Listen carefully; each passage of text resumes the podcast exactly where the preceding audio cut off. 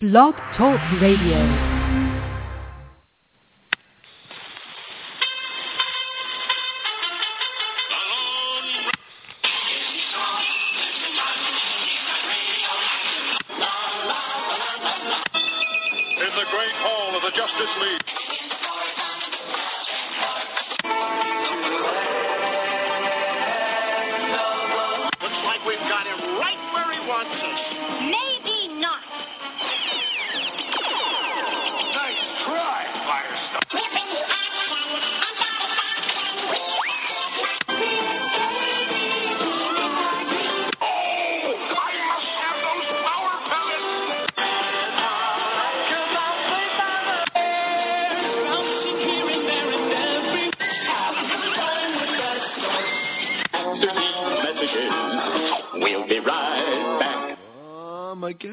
Sugar. Hey everybody, uh, it's uh, Matty P presents Saturday Morning Cereal. I'm Grim Shea. Joining me as always is Marke. Say hi, Marke. Uh, hey, Grim. Uh, we're uh, we're talking nobility this week. It's uh, that's um, that's a show about space and uh, people in a ship and flying around and stuff. Uh, you know, to, to to learn more, we we talked to some people and stuff. Uh, like, Grim, just Hmm? stop right there. Uh, oh, okay, this is nobility we're talking about. This is the show we have we have been dreaming of. oh, This is high stakes drama. well, This is lowbrow comedy. uh, This is action. This is adventure. yeah, This is Saturday morning Cereal. And all of that with an all star who's who cast. Oh, Grim, this is what we always wanted. I, well, you know what? Yeah, I I think I think I know what you mean. There was something missing there. I really hold on. I I think I know what the problem was. Give me a second here.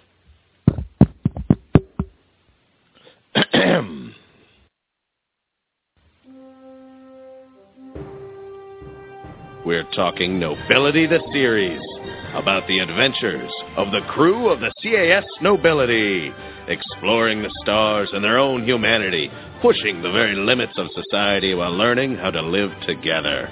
To dig deeper into this veritable universe of possibilities, we spoke to some of the minds behind it, including its nefarious mastermind, E.J. De La Pena, stars such as Cas Anvar, Adrienne Wilkinson, Miracle Laurie, and even living sci-fi legend, Mr. Walter Koenig. So join us as we set a course towards entertainment and straight on till dawn. I am on board. Woo! I did. You're right. You're right. Actually, I gotta, I gotta admit that kind of, that that one did it for me. Yeah, I that's know. it, I guess right. was it maybe the music? Well, I think what it leads to is the point that you got to have all the elements. That's true. and That's true. When you bring them all together, and yes, the actual opening theme from Nobility, uh, and you can more or less only hear it here or a couple other places on the internet because the show isn't done yet. it's not even. They're they're barely going to film it. We we talked. We had a whole show about nobility uh, about almost a year ago now. It was like our like our second ever episode. we did it strictly based on hope alone. Mm-hmm. Mm-hmm. You know, we we hoped that this show was going to be what we thought. Yeah, and and the descriptions, uh, you know, I wasn't lying in either version. It is about basically people in a spaceship Yeah, flying through space. Right. And you can start so many shows, and they have started so many shows about exactly that. And each one tends to just does its own thing. Right after you get past that, how does it? How do they? Why is Serenity different from Star Trek? Why is Star Wars different from Babylon Five? Battlestar Galactica. I mean, it's Battlestar Galactica. It goes on and on and on. There are plenty of examples. And for every one that we could think of, there's 20 that never made it. You know, there's Yeah. there's 20 shows that we've never heard of. yeah, we're just mentioning good ones. exactly. They're, these are the ones that we actually watched. So anyway, they're going back to back to the well on this one, but obviously it's not dry. We can still get something out of it. I think. I get excited. I'm a sci-fi nerd. I'm a major sci-fi nerd, but I am also a nerd for nostalgia.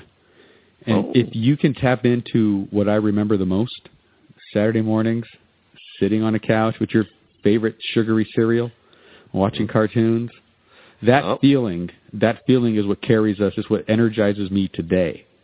That feeling, that imagination.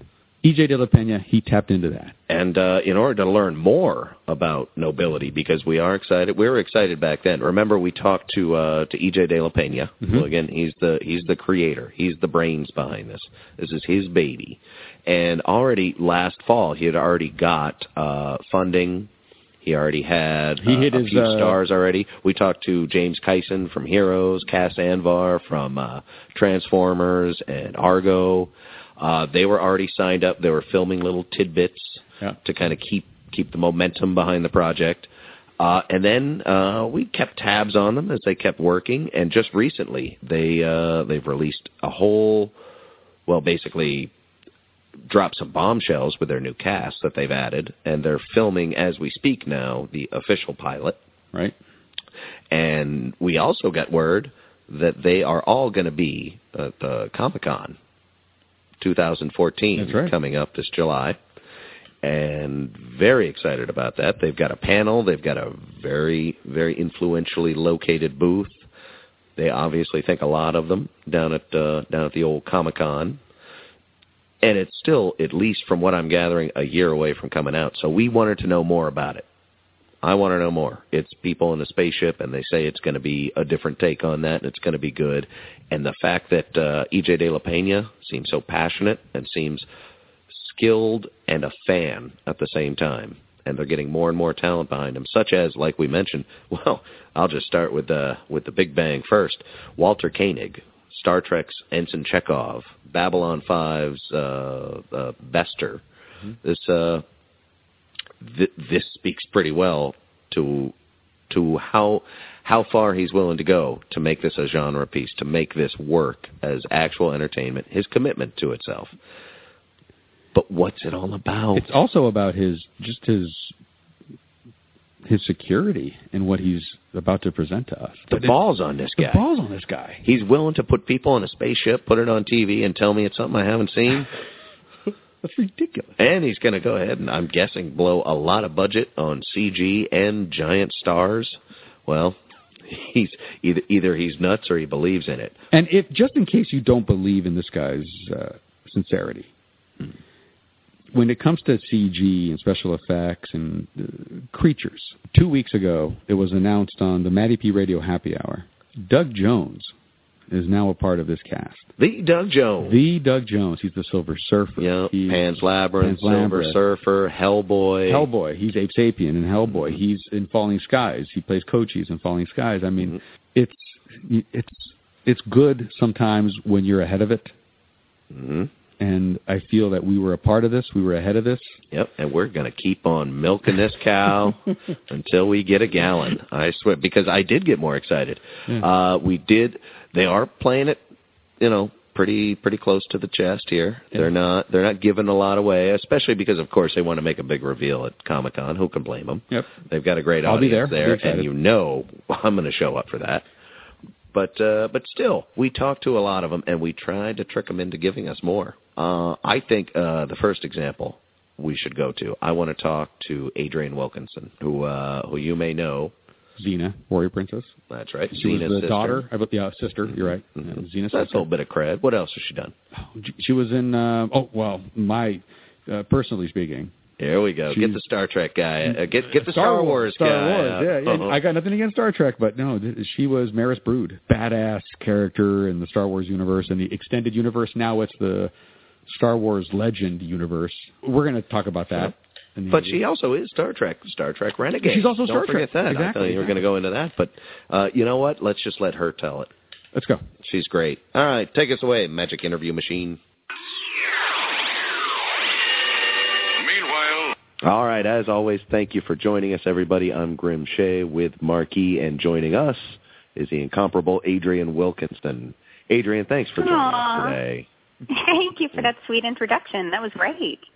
Oh, of course. And uh, you know. I I especially like talking to you today because uh, I found out we are pretty much the exact same age, and and anytime I get to talk to a to a, a, a someone in the industry my age, I love to ask, why are you so successful while I'm not?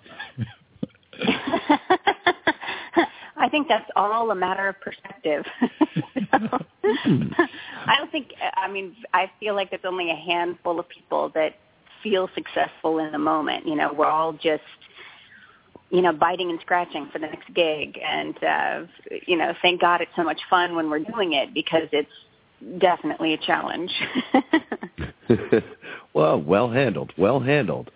Um, that that would actually mean that you were, you know, I am the same age. So when I was watching Xena, you were in Xena. That just that just blew my mind there for a second. uh, that's, that's true. That yes, that, that was me and Xena, and uh, I guess that was you watching.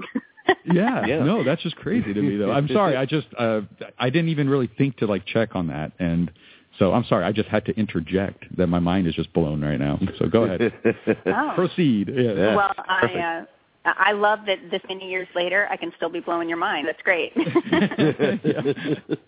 yeah, and and Xena was just uh it's just one of many gigs you've had uh in in like the sci-fi uh entertainment niche. I mean, you have done some some pretty impressive properties. Uh, a lot of work with like uh, I've Star lucky. Wars. Yeah, I uh I've sort of run the gamut of fandoms in uh in terms of sci-fi projects. So so yeah, I've got the the, the fantasy crew from Xena Warrior Princess. I uh, I've done I think now five uh, Star Wars projects. So I've got the the Star Wars fan base, and uh, recently I uh, I played Captain Lexxa Singh in Star Trek Renegade. So I now have the Star Trek crew as well. So it's it's uh, it can be some tricky navigation, but uh, I'm certainly a lucky girl, that's for sure. Now, I actually fall into one of those categories. Um, who are the best looking group? Curious. Well, you're going to have to tell me which group you're part of first. no, no, I want you to. I, I kind of want to know first. Nice try, um, you know though. Really, uh, being totally honest, uh, I mean, of course, I I love them all, they're all amazing. But being totally honest, the thing that's really fascinating from the actor's perspective is how different the how do I put this? How different the same fan base can be depending on where you are. So, you know, hanging out with Xena fans in the United States is a completely different experience than hanging out with them in the UK. Like the the demographic is very different, and I find the same thing with most fandoms. Like it's, um, you know, they're they can be very specific but also based upon location. So I find that really tricky. Like you can have different age groups that are the most enthusiastic or most popular, et cetera, and so forth. So the look of the fan base really depends on where you are, which I find really fascinating. Like that's some sort of, you know, anthropological study they could do. ah, it really is. Yeah, but, yeah, yeah, something that's successful uh, doesn't mean it's always working on the same demographic. Well, right, um, yeah. Yeah, and what about like when a um, when like one of these properties is kind of at the beginning of its like life cycle, and when it's maybe in its like um, older. Um, so if you're in, let's just say in uh, Asian market, and they're just now getting to Xena, I'm sure that that fan base is very different than you know, say here in the states or there in uh, in Australia or whatever. Right, right. Uh, well, I can say uh, um, I think the main thing that would happen is if I went there in person on a fan event, they would be incredibly disappointed because I'm so old. oh no, no, that means that we're old. You're not old. Oh, that would be hilarious. I heard an actor talking the other day about what a nightmare it is when your show is in syndication because like episodes from 10 years ago will air and then the next episode will be current and it's like, who's that old fat guy? that role suddenly uh, yeah, but let me let me be more gentle. I will say, um, uh, I mean, I'm lucky in that you're actually saying something that's true in that Xena continually gets introduced to new markets, which surprises me because at the time, Xena was the most watched show in the world. It aired in something like 175 countries.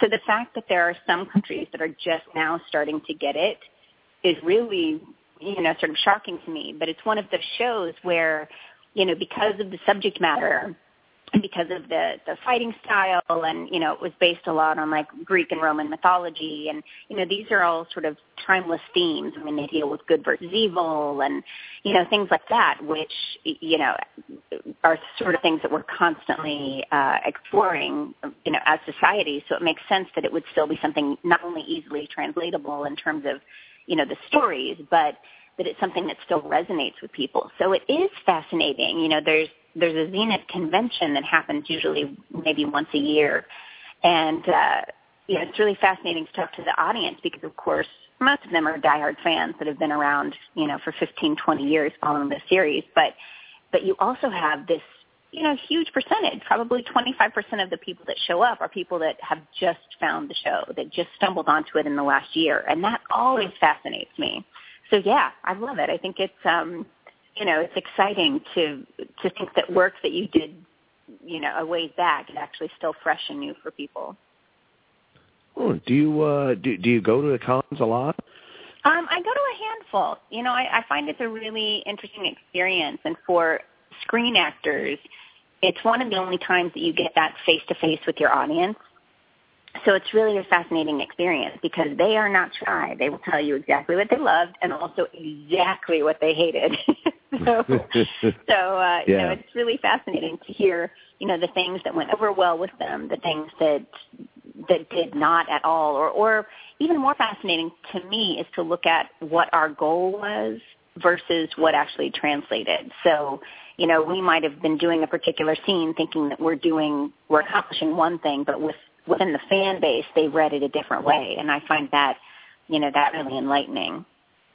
Yeah, it's always good to stumble ass backwards into a better show than you thought you had. yeah. Let me tell you. well, do you, when you're at the cons, let's just say that you uh, you control the universe for a second here. Could could you Okay. describe to us what the best way to approach you would be? Like your ideal fan encounter from your point of view. What what would that be? I would say just being your authentic self. Um, there's a lot of people. It's it's a really fascinating experiment in psychology because there's a lot of people that come up and they're so moved by your character or what your character meant to them that they'll be shaking and crying and truly unable to speak, and that always is amazing and incredibly surprising to me. But even more so, you'll have all of these people that waited in line, you know, sometimes for hours to be able to see the people they love. And then what they choose to do is they get to the front of the line and then they act like they hate you. Just like really All that blatantly time. mean. Huh? Yeah, like it's the weirdest thing in the world. They act like I couldn't care less. I'm here, and then they're wearing a Xena T-shirt. and you think I just don't believe you. so, so yeah, I mean, fandom you know, takes many forms. Yeah. Yeah. Oh, exactly. It does. It does. And I mean, most of them are are lovely and exciting and fun, and you know, they're just cool people. So you know, it's it's lovely to meet them. But you definitely have you know a few that uh don't know where the boundaries are, and you don't want to be one of those people. They live in infamy. so, So there you go. Re- Do you- know your boundaries is is good advice. And do you do you consider Yeah. yourself a fan of uh, of like the sci-fi fantasy genre? Are you more than just a performer? Are you a fan as well?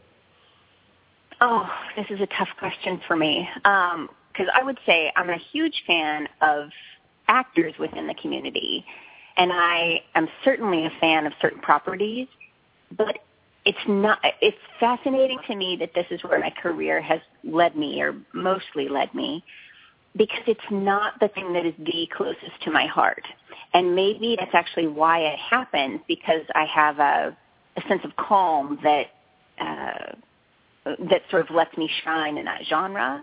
I mean, I love working in the genre without a doubt. It's one of my favorite things, particularly because I think the sci-fi world or sci-fi and fantasy, they have, on average, they write better female characters or they create better female characters than a lot of other genres because traditionally they create very strong, independent, uh, they write really complex intellectual characters, and I love that. I thrive on that, and I am completely drawn to that and love it.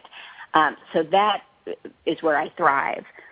But you know, it's always funny because at the same time, I mean, I'm not. I mean, personally, I love science, but uh, but it's it's never it's, never been the the genre I've most been drawn to as a viewer. So I think I kind of ended up with the best of both worlds because I get the best work, but I also am not sort of breaking that fourth wall on the properties that I love the most. So I still get to to have sort of the full fan experience without knowing, you know, how the donuts are made uh, as a viewer. No, that's that, that's kind of good because obviously it has left you, if nothing else, with a huge respect for the genre itself. I mean, uh, and Oh, a deeper absolutely. I mean- understanding than than most of us have. Uh, I well, I can't say a deeper understanding because most of the fans would blow me right out of the water with their um, all the information that they know. Um, but yeah, no, I I think it's actually kind of ended up in, as being the best of both worlds because it lets me, you know, really sink my teeth into those characters and and you know, sort of dig into them and present them the way that I most want to. So so yeah, I'm I'm lucky. Well, I think as long as we're talking about the genre, we should probably touch on nobility at some point. Oh, true. Let's do. Let's chat about it. Uh, we are Uh, we are really excited about this. We talked to uh, to EJ and Cas and James. Uh, oh God, almost a year ago when they were still working on uh, on the early pilot stuff, I think, and they got us pretty excited then. And we still, even though it's finally got a real IMDb page and everything, we still don't know a whole lot. So why don't you do us a favor and tell us how nobility is making its mark in this in this genre? Because otherwise, all I know for a fact, it's people on a spaceship. Um, well, it is some people on a spaceship. I I, uh, I can confirm that. Um, there's a lot that I actually can't confirm because it is all still going together. You are talking to me right before I actually start filming, so I haven't finished any of my scenes. Uh, but we have shot several days, and by the end of the month, the project will be completed. Uh, we will be at San Diego Comic Con, and we will be revealing some of our very uh, we will be revealing the very first things that we can share. And i'm not honestly sure if that's going to be trailers or if it's going to be a first episode or what exactly it is that you'll see. But but uh, uh, we will be premiering uh, material there. So i hope everyone will come check us out. Uh, you know it's uh, what's really interesting is EJ has come up with this world that is simultaneously epic and it's this sort of huge space drama uh, with these, you know, enormous storylines and this incredible history of the characters. I mean, he's really built this entire, you know, sort of skeleton that we're uh, that the the actual script has been based on. But at the same time, it's also incredibly intimate. So there's a lot of personal dynamics going on amongst the crew and amongst um, uh, different races that uh, that really add to a lot of drama. At the same time, what makes this show stand out is that it has a sense of comedy. It's you know we're calling it a dramedy because it does innately have a lot of comedy because the the main crew of nobility is actually made up of sort of well a bunch of people who aren't necessarily talented enough to be there.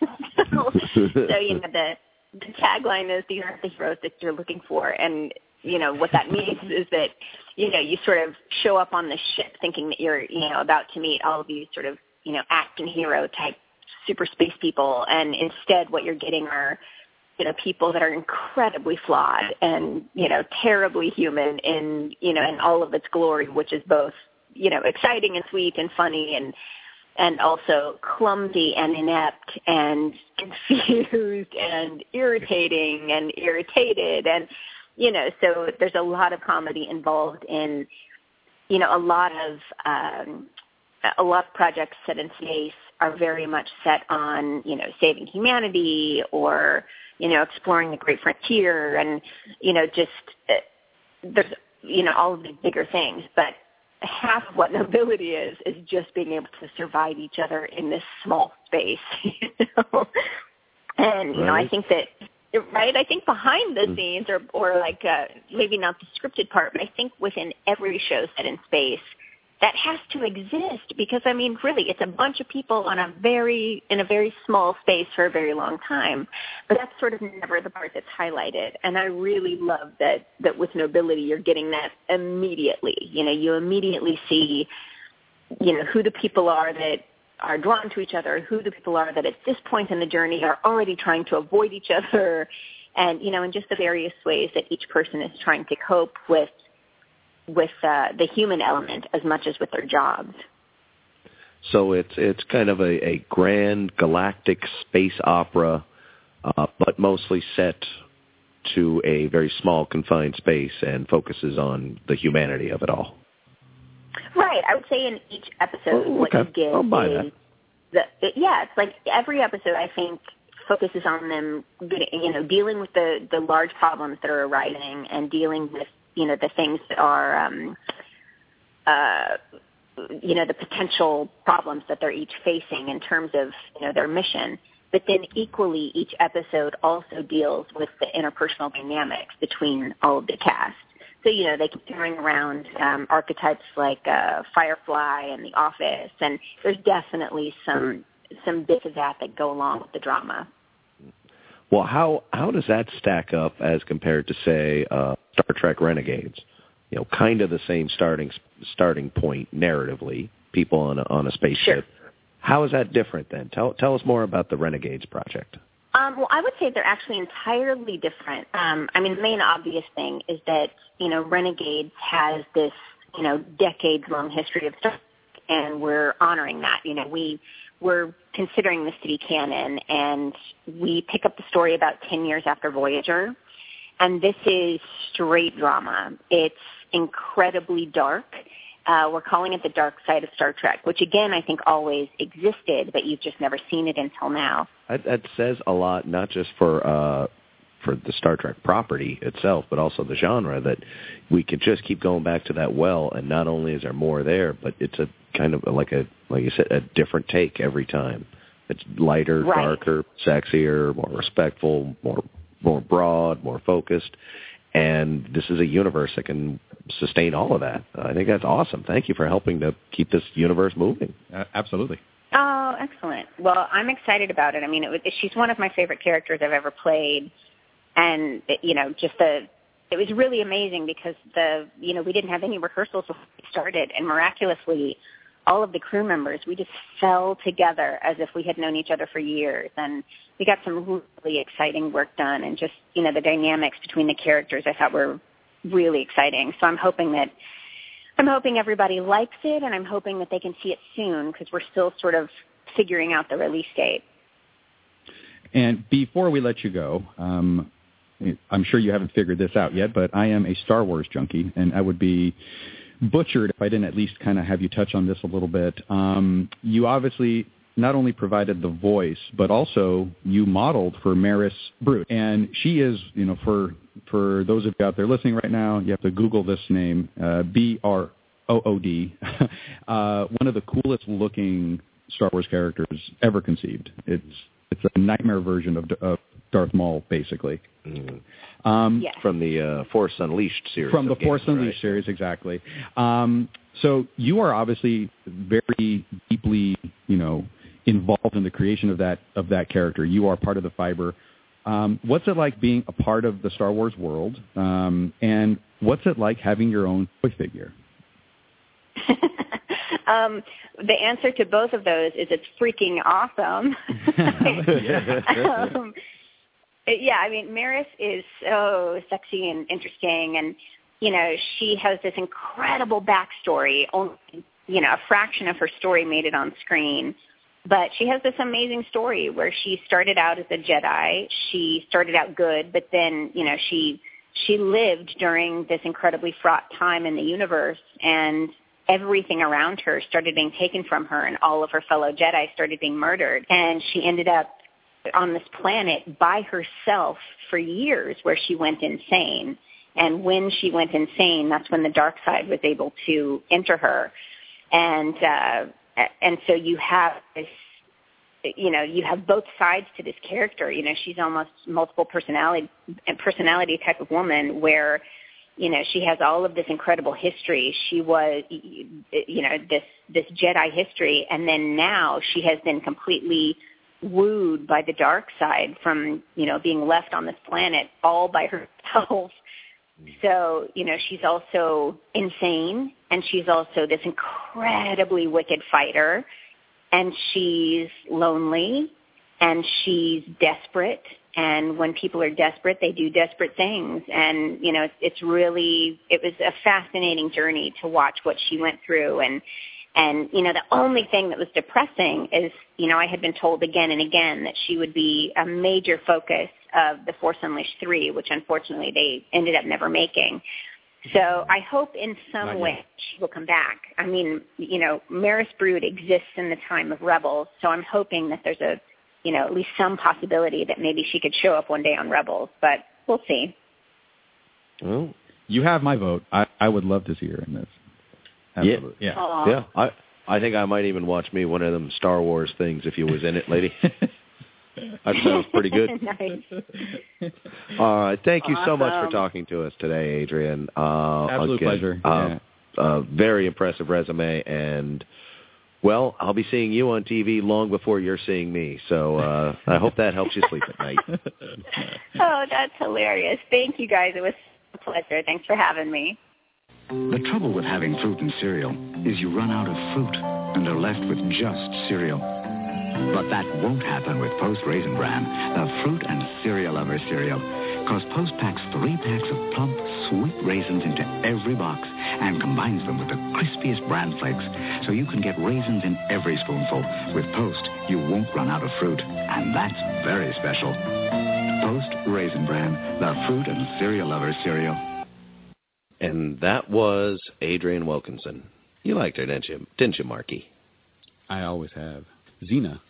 Uh, Yep. Probably in the very late 90s, mid 90s. Yeah, yeah, that sounds about right. Yeah. mid to late '90s, Xena, the the Kevin Sorbo years. Yep. Mhm. Kevin Sorbo was big. hmm Yeah, yeah. Mhm. And then, yeah, I mean, and she was, she's in it. She's our age. That just blew my mind at the time. Yeah, yeah. It's weird to think about numbers like that, and and existentially frightening as hell. I can't stand it. What what? Why do we bother when there's when there's better people like her out there? I know. But she told us a lot about nobility, Which like is why that. we were here. Yeah, I mean, this is yeah, that's she whole purpose. she did a great job, and uh, and and as we learned, uh, what- you know, most of these people we're talking to haven't filmed anything with them yet. They just got signed on. They're about to do their parts. Uh, we we might have jumped the gun a little bit, but obviously they've read the script. They've talked to uh, to EJ, and boy, that guy. I don't, I don't want to keep going on about it. Well, but you know what though? Like it's, it should be enough that Adrienne Wilkinson is in it, Mhm. you know, or Doug Jones is going to be in it, yeah, you know. But big names, big names. Walter Koenig is also in it. Walter Koenig. Walter Koenig, That's right. who, I- and, and you know, and just I, hold on, let's get the music back up here. Mr. Walter Koenig. Exactly. And just the fact that he is in this validates the whole thing. Yep. It, it does give it a real credence. Like, now, now it's got street cred. Right. If Doug Jones wasn't enough. If, if And he should, and he should be. He should be. You greedy, be you greedy monsters. enough. but Walter Koenig is in it. You know, I mean, he's this. This is this is Chekov. It's just re. Uh, I, any, yeah, we should just let's just. Meanwhile, All right, everybody. Thanks for joining us. I am Grim Shea, joined by Mark E., and today we are talking to literally a screen legend, Mr. Walter Koenig. Thank you so much for talking with us today. My pleasure. Uh, if, in case uh, you at home listening uh, were were actually born yesterday, uh, Walter Koenig uh, first came to prominence in a little show called Star Trek as uh, Ensign Chekov. Uh, he, he, he had that gig off and on, I'd say, for uh, the last several decades.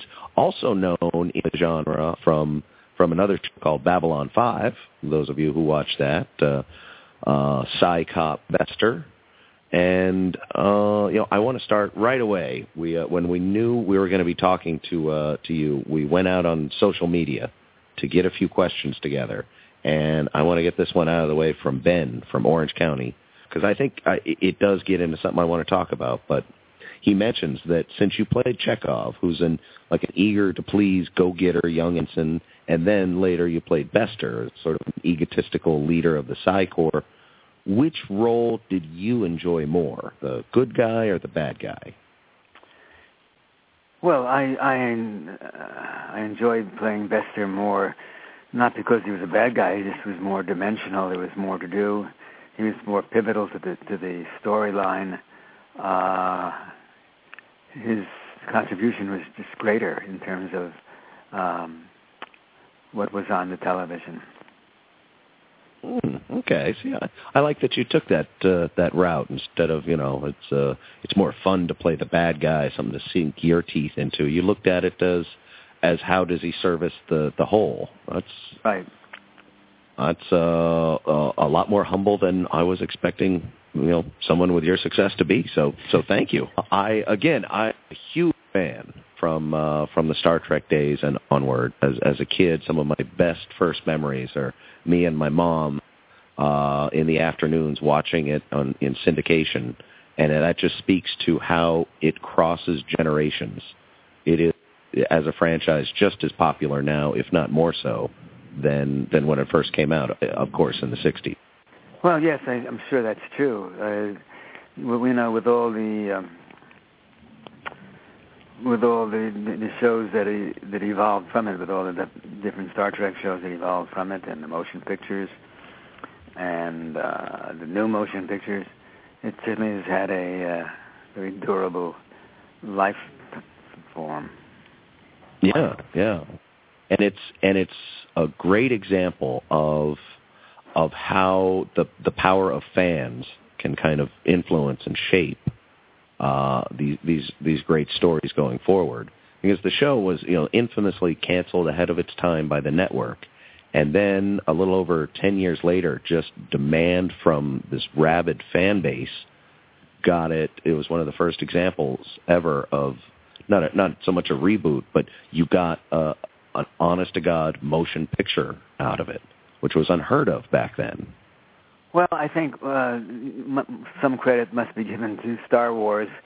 Um, while we were in the hiatus, so to speak, uh, Star Wars was released as a feature film and was so enormously successful.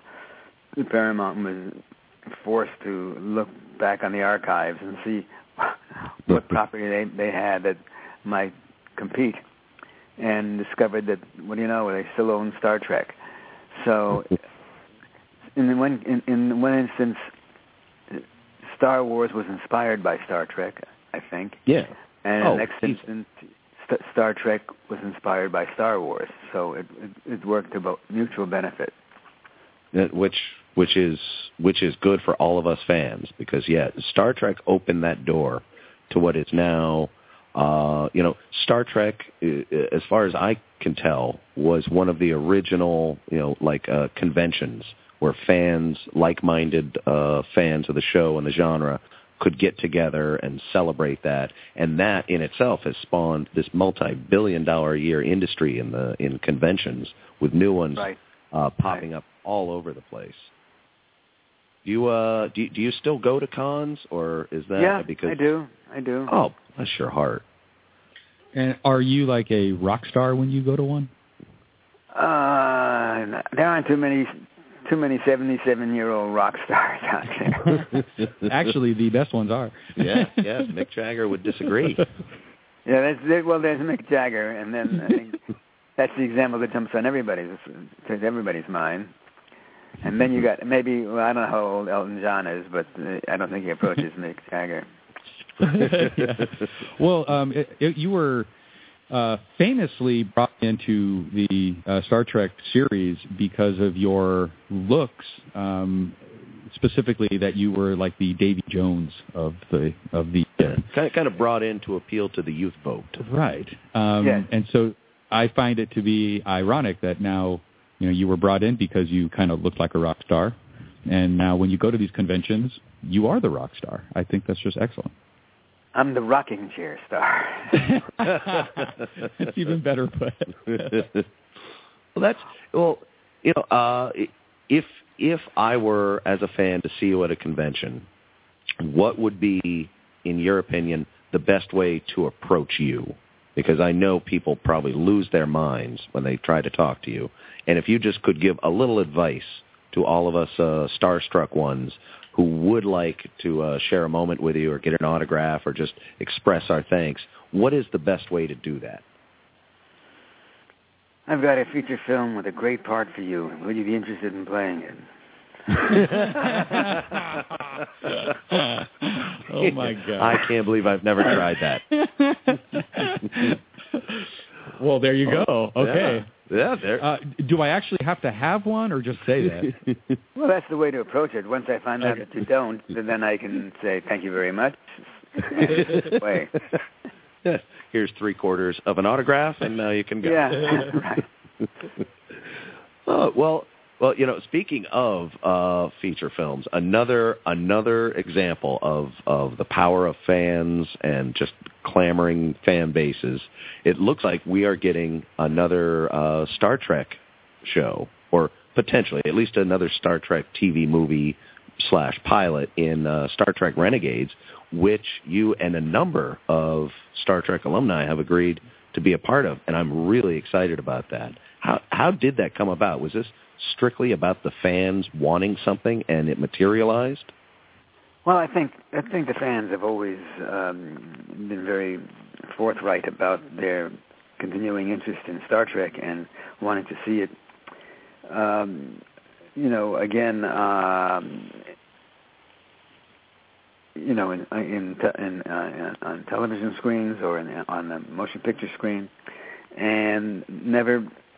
And as much as they love, and they certainly do love, these, these two um, most recent uh, reincarnations, um, they all, they also want something that they can embrace um, that feels a little, a little bit more like the old Star Trek.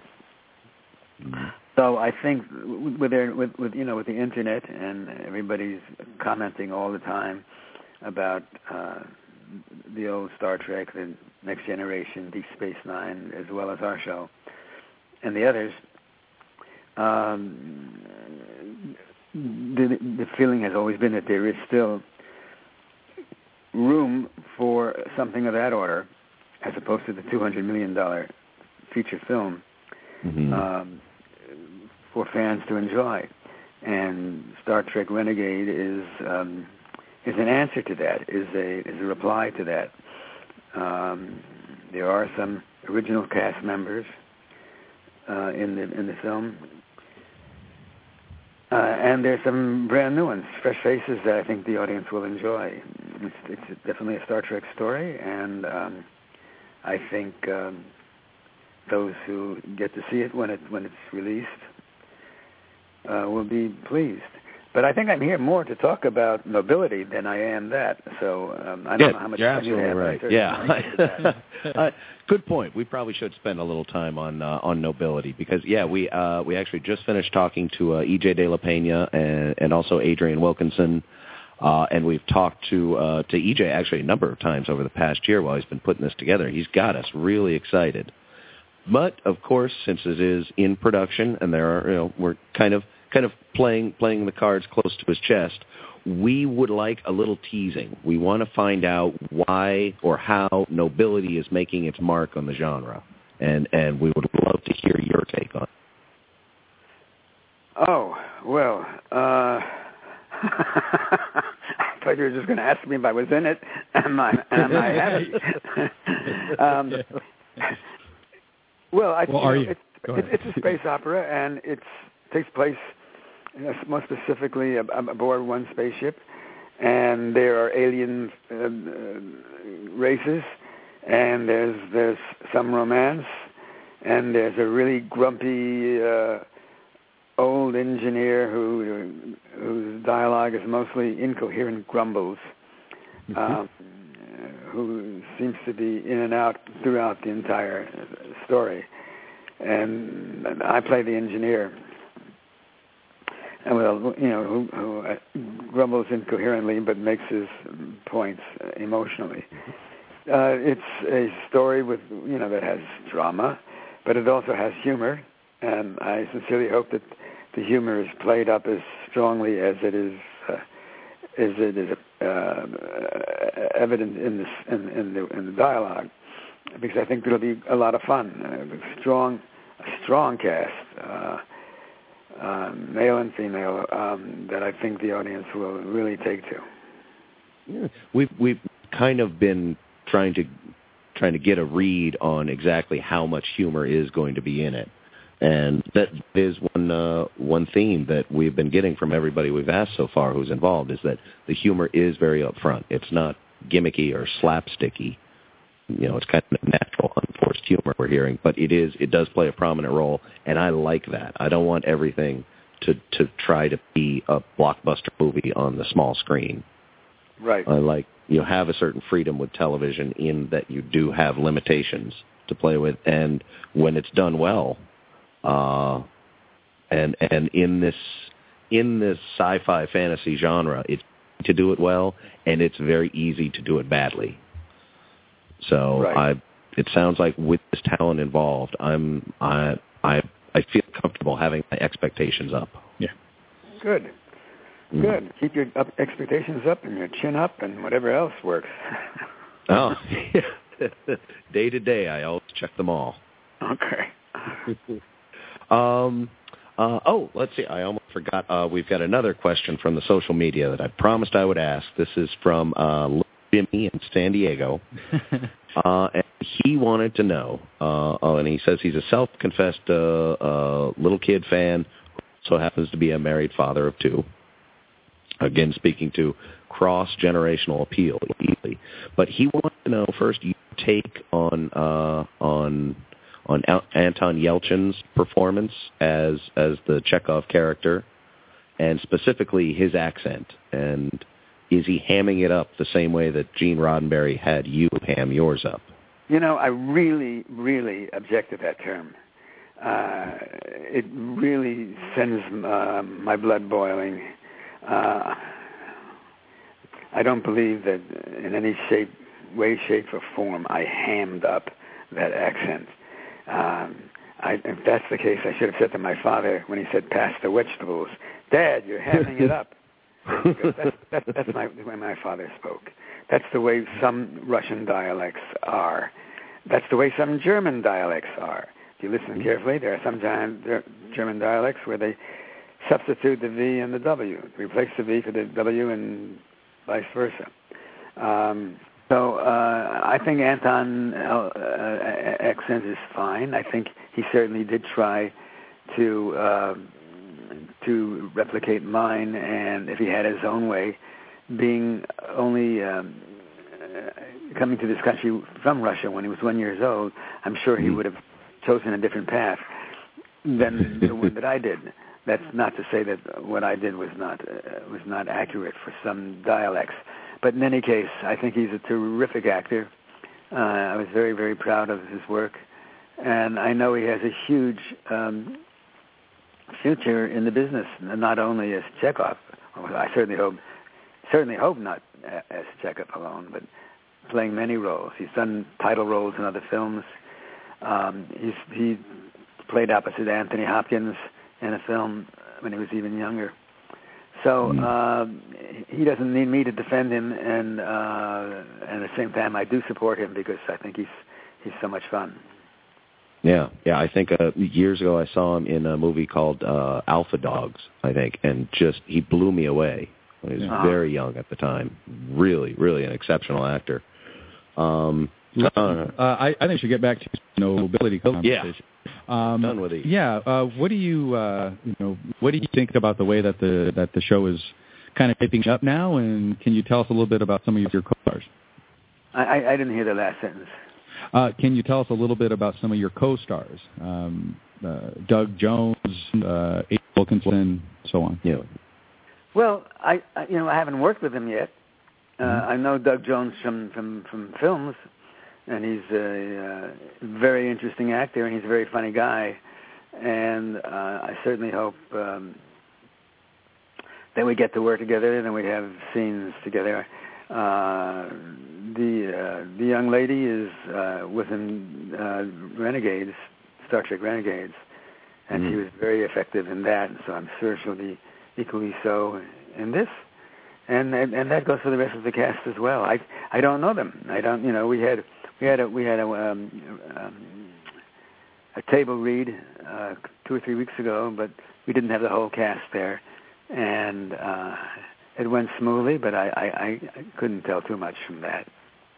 Yeah, yeah. This is this has been driving us crazy because, like I said, we first started talking to uh, EJ uh, and and Cas and James about this almost a year ago now, and it got us excited. And then when we realized it was time to check in again and do more, uh, and then we realized, well, it's they haven't even really kind of been filming. All they did was, you know, working very hard the entire time up until now but it just reminded me that it's so much easier to be a regular fan when you hear the show is coming out in six months and then it comes out in six months. But when you work on these things, it is a commitment of years. Yeah, indeed. You know, and there is CGI, and there, you know, a lot of post production stuff that has to happen, and uh, so it, it probably will be at least you know a year's time before that it's ready for presentation. But you know, the potential is certainly there. EJ is a uh, seems to be a clever director and uh, a writer rather, and uh, the cast that you mentioned are all veterans. They've all, you know, uh, cut their teeth in other projects and are, are certainly strong and effective performers. So uh, with that, and with an interesting script, and with a director who has had experience, um, and a and a crew that is professional and well trained, um, I think we have a good chance of having a, a project that uh, the fans will be uh, very interested in seeing. I was, I like I said, I I know I am, and though I I like to say I can't wait, I know that I have no choice. Well, I'm going to have to. But as a fan, I'm willing to do that. And uh, you know, speaking of which, and what I what I we love talking to EJ about this because it comes through so immediately that he is a fan of sci-fi, of the idea of, you know, he just took a kind of standard narrative jumping off point in sci-fi, the trope of of a crew on a spaceship. And already, even though he's not giving us very many details, he's already described a much deeper, fuller world that sets it apart from anywhere else that that uh, that that simple idea could have gone. And you can really only do that in the sci-fi genre. Yeah. Well, as you say, I think he's done it, and I think he's done it effectively. And now we just have to, you know, roll the camera and see how it all transpires. All right. Well, I I got I got more than just my fingers crossed and my chin up. I am I'm believing in this. All right. Uh, let's see. Well, you probably don't really even need to plug anything else. You've uh, you've you've already don't got your plug career well and set. You're I'm through plugging. I once tried to do hair plugs, and I gave that up, so I'm never going to plug again. yeah, I, I actually have on here to ask you your wig on the first episode of season two, like when you first arrived onto the onto the uh, Star Trek lot. I, you know, it, there was a was a large wig on there, and then all of a sudden it went away. Well, yeah, that's true, but it was more than one episode. It was about six or seven episodes. it felt that way. Yeah. we got it from Max Factor, and we tried out a bunch of different different colors, blonde and brunette and redhead, and finally decided on the one that I used. Uh, my hair was very short. I had finished shooting my own film, and my hair was very short for that. And they wanted to uh, do something similar to the to the Davy Jones look on the Monkees, and because they were looking the for that, top. yeah, they're looking for that age audience, you know, the eight to fourteen year olds, and uh, the show had, uh, I guess, lacked in that demographic before I came aboard. So now they had somebody they could uh, they could throw into the into that arena, and hopefully the fans would would you know respond, and they did. Got a lot of mail and online paper, Yeah, it, it sounds like, according to the legend, that was uh, you know that kind of got Chekov his his spot in the show to cemented him in there, regardless of what the uh, what the producers were telling you when you got hired. I guess it was the fan reaction from this younger demographic that guaranteed uh, Chekov was staying put. Well, Chekov is definitely groovy. Chekov is groovy. I'm going to make that into a shirt. that that was so great. Thank you so much for uh, for talking to us again, Mr. King. I just want to thank you for giving up your time, and uh, I I literally have been uh, shaking a little bit this whole time speaking with you. I, you probably are sick to death of hearing that from from uh, from from fanboys like me, but well, I couldn't not say it. And later, I'm going to call my mom and tell her all about this conversation. I really am. Great. Well, thank you for having me. I, I appreciate having the opportunity to talk. Uh, Thank well, you so much. We look forward to seeing you in both Nobility and the upcoming Star Trek Renegades, and I will be looking for you and your entourage at San Diego Comic Con later on this month. Okay. Take care. Take care. All right. Thanks. You too, sir. Bye. We're at Monster Stadium. Frankenberry steps to the plate. I'll fill it with my delicious strawberry-flavored cereal, Frankenberry. You're out. A good nutritious breakfast with Count Chocula is a real hit. Frankenberry. Count Chocula. Both you guys are daddy. Star Trek, the motion picture, collector's close-ups. It's Mr. Spock and Lieutenant Uhura. You can get Star Trek, the motion picture, collector's close-ups. Two on each specially marked box of the Monster cereals. All right. And if you're just joining us, you just missed living legend Walter Koenig. Yeah. Ensign Chekov. Chekov himself. Man, that's badass. And you know, he is I'm not joking when I say he's a living legend. So, you know, if this guy gives your uh, your new sci-fi show a thumbs up, Yep. like visits the set, agrees to be part of it, that my friend that's basically like a rubber stamp. That's exactly what it is. Ahead. He's an he's an absolute legend. Mhm. Um, as soon as he was tagged to this, I mean, if Doug Jones being on on this mo- on this show is not enough, you know, you're going to bring in Walter Koenig. I mean, this is the this Yeah. is the real deal. You know, Yeah. this is this is the start of science fiction on television as we know it is Star Trek. And And I'd like to say, I think we probably knew about nobility before Walter Koenig did. So, big ups to us. yeah, yeah, we probably still know a little bit more than he does. Uh, that was that was awesome talking to him. Though. It was absolutely that great, because you know. you can't. Well, you can't not ask him about Star Trek. So Yeah. apparently, Yeah. asking Walter Koenig about Star Trek is a little bit like asking your grandfather if he had fun in the war. Right, yeah. it's not exactly lighthearted. Yeah, but, no, uh, know, it, it, but how, was- what are we supposed to not do it? We can't. I can't help it. I can't. I tried to control myself, but I've got to ask him about it. I'm a just like millions and millions of others. I'm a huge fan.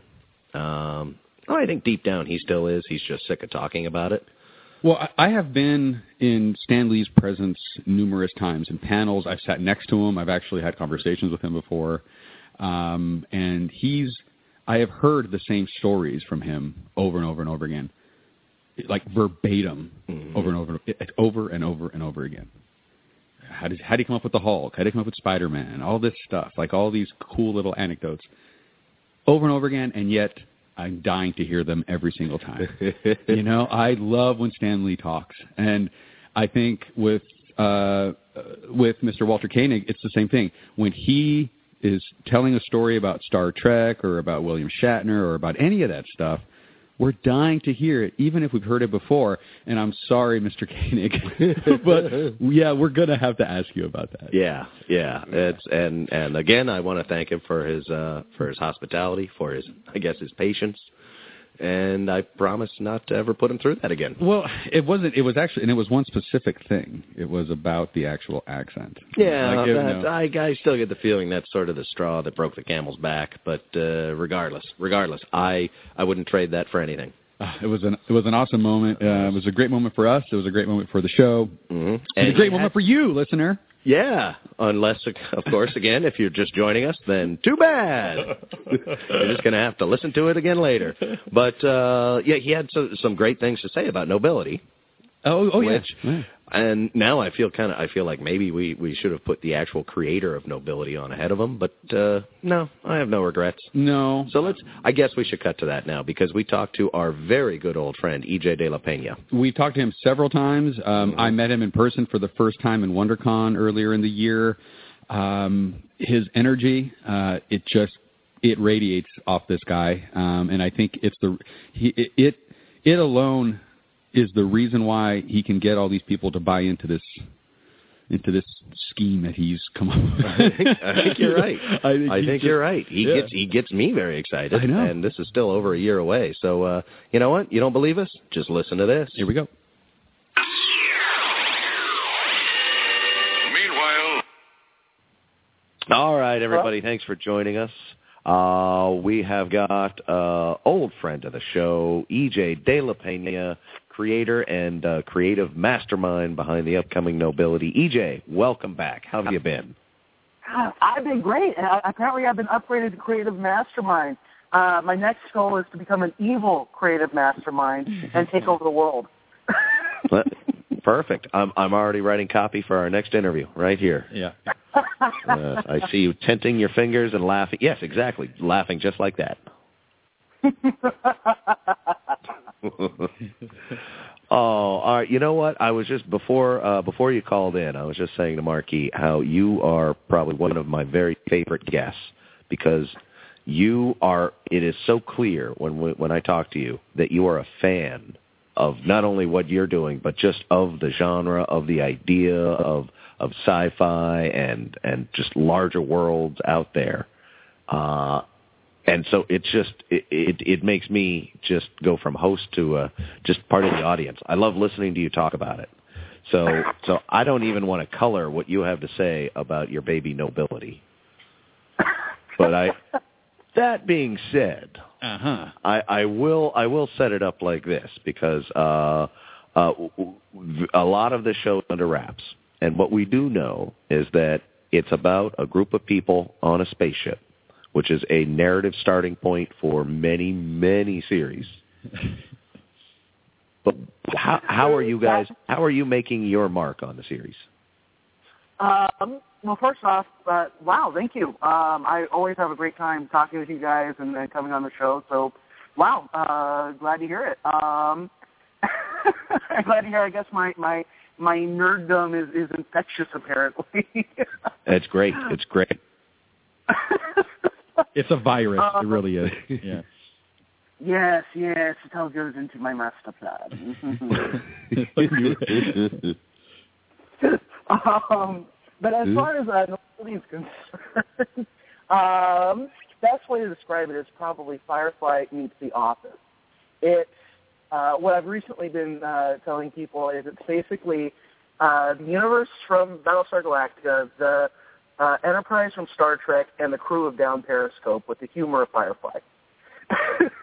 Okay. Okay. So so So that's a you, you're describing it pretty metaphorically by using a lot of other titles. Uh, but and, and I mean, I want to see it though because I don't. That that still doesn't fill in all the cracks for me. Uh, not like say you know if if uh, if we are talking to someone, I said describe the new Godzilla movie. It's a, a big giant lizard, atomic stuff, Breaks a bunch of crap. rah, boom, and I have an idea.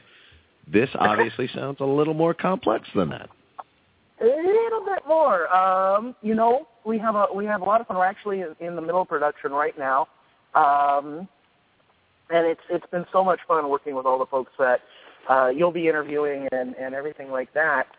Um, what details do you want to know? What what what, what interests you guys? There's there's so much I could go into from uh, the universe and the characters and how they're uh, how humanity has spread out across this area of the of the Milky Way and how living on all these different uh, planets and biospheres is starting to to change humanity and how you know there, there's each one of our characters is these incredibly complex, damaged people who are put in these extraordinary circumstances and then are forced to grow and evolve and, and deal with their own issues in order to meet the challenges that the universe uh, puts in front of them.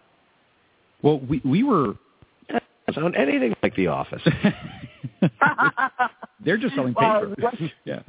Um, well, look, awesome- we were we have always been as soon as we heard about this project, um, we felt that it was kind of it was kind of a a relief, you know, to kind of have this this type of show coming at this particular time.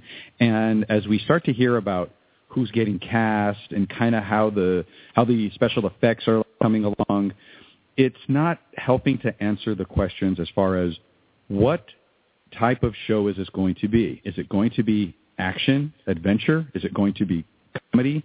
Is it going to be all these things? Is there intrigue? You know, like what am, what are what are we going to expect of this property that we're so looking forward to? Well, yeah, I mean, it, it's all of those. Uh, we have, you know, uh, as everyone will see uh, with with the pilot we're shooting right now, uh, it's all of it is there's tons of action, there's tons of adventure, there's tons of character drama, but there's a lot, a lot of humor. Um, and the way we work in, you know, the reason we keep saying the office is because at this point in time, we're taking the uh, the government has decided to do a documentary of their flagship, the Nobility, and we're always cutting away to these confessionals, just like in The Office, and the way it's shot and everything like that.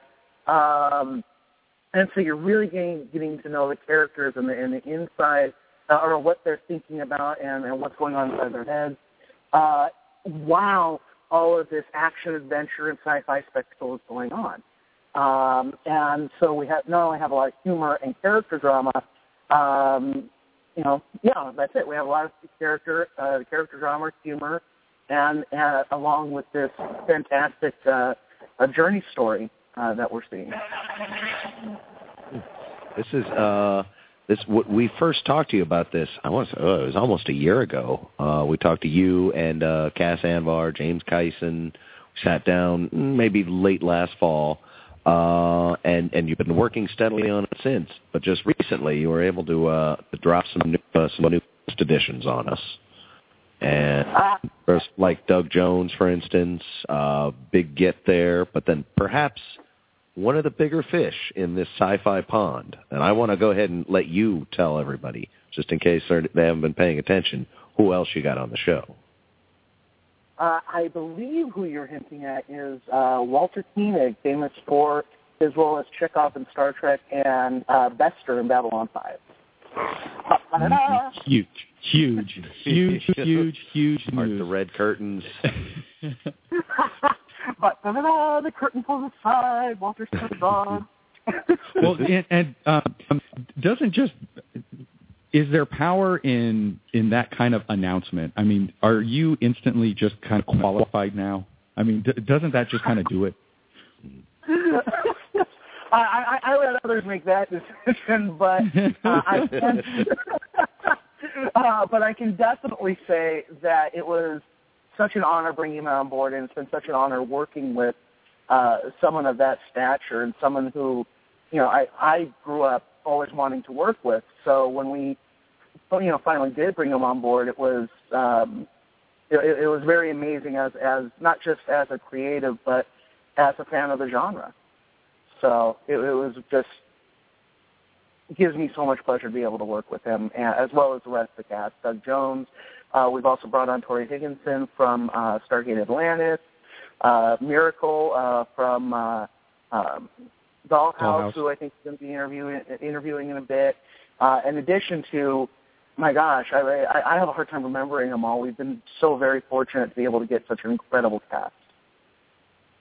It is, and it's looking very robust. And I know uh, you guys are working on filming like like right now. Maybe not right this very second, but in the days ahead, you've got some more of a more of that tough filming work ahead.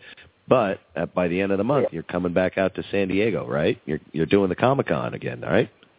That we are, and in fact, uh, we just were notified yesterday that not only are we going to have a panel, which will be, uh, if I may shamelessly plug. Uh, Please do, please do. Yes, Woo, permission. uh, uh, 7:30 p.m. Friday in room 5AD. I believe that is the 25th, if I remember correctly, Friday the 25th of July. It is. Uh, Room 5AD, 7:30 p.m.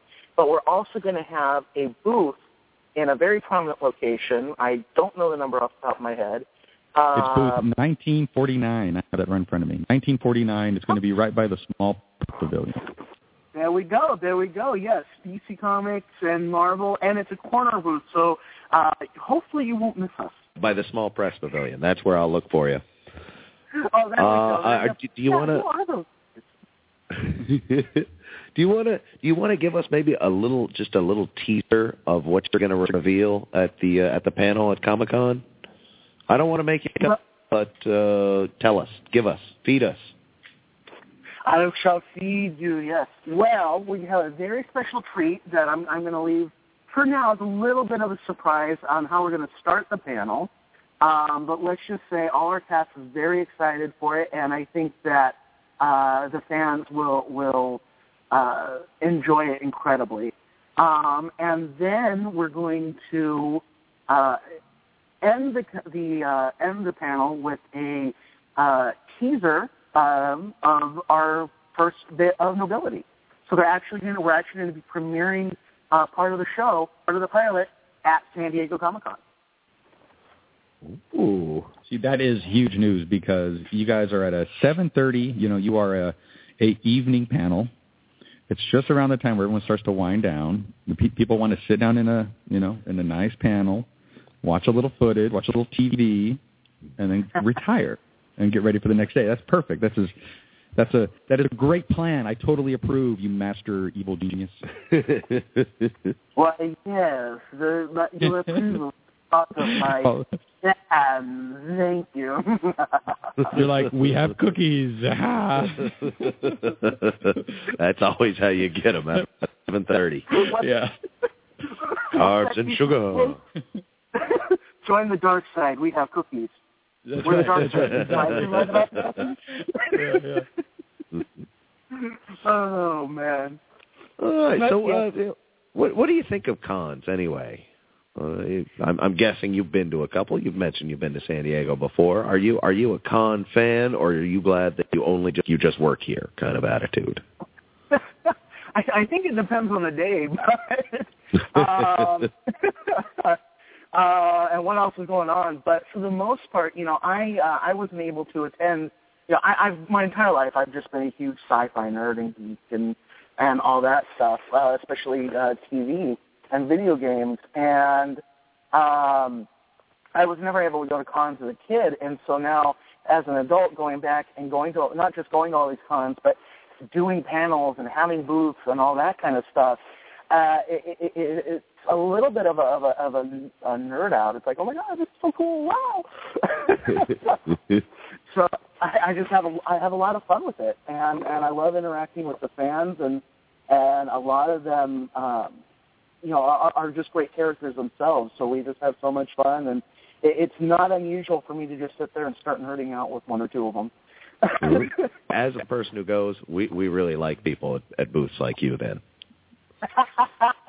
well, stop on by. We shall nerd out and have fun. Uh, how how important is a is a convention like that for the promotion of this series? I mean, is that where it's all going to start, or is that just a, a a cog in a greater, you know, kind of plan? Um, well, I am an evil mastermind, so I can't tip all of my. uh, it, it's a huge part of, of, of a larger plan. I mean, obviously, uh, there's social media and there's there's other stuff that's going on that all they all kind of, in addition to conventions, that all kind of feeds into each other just uh, in order to to promote the show and generate a fan base and all that kind of stuff. Um, but for me, these conventions are very important, uh, primarily because that's where we are able to give the fans uh, direct access.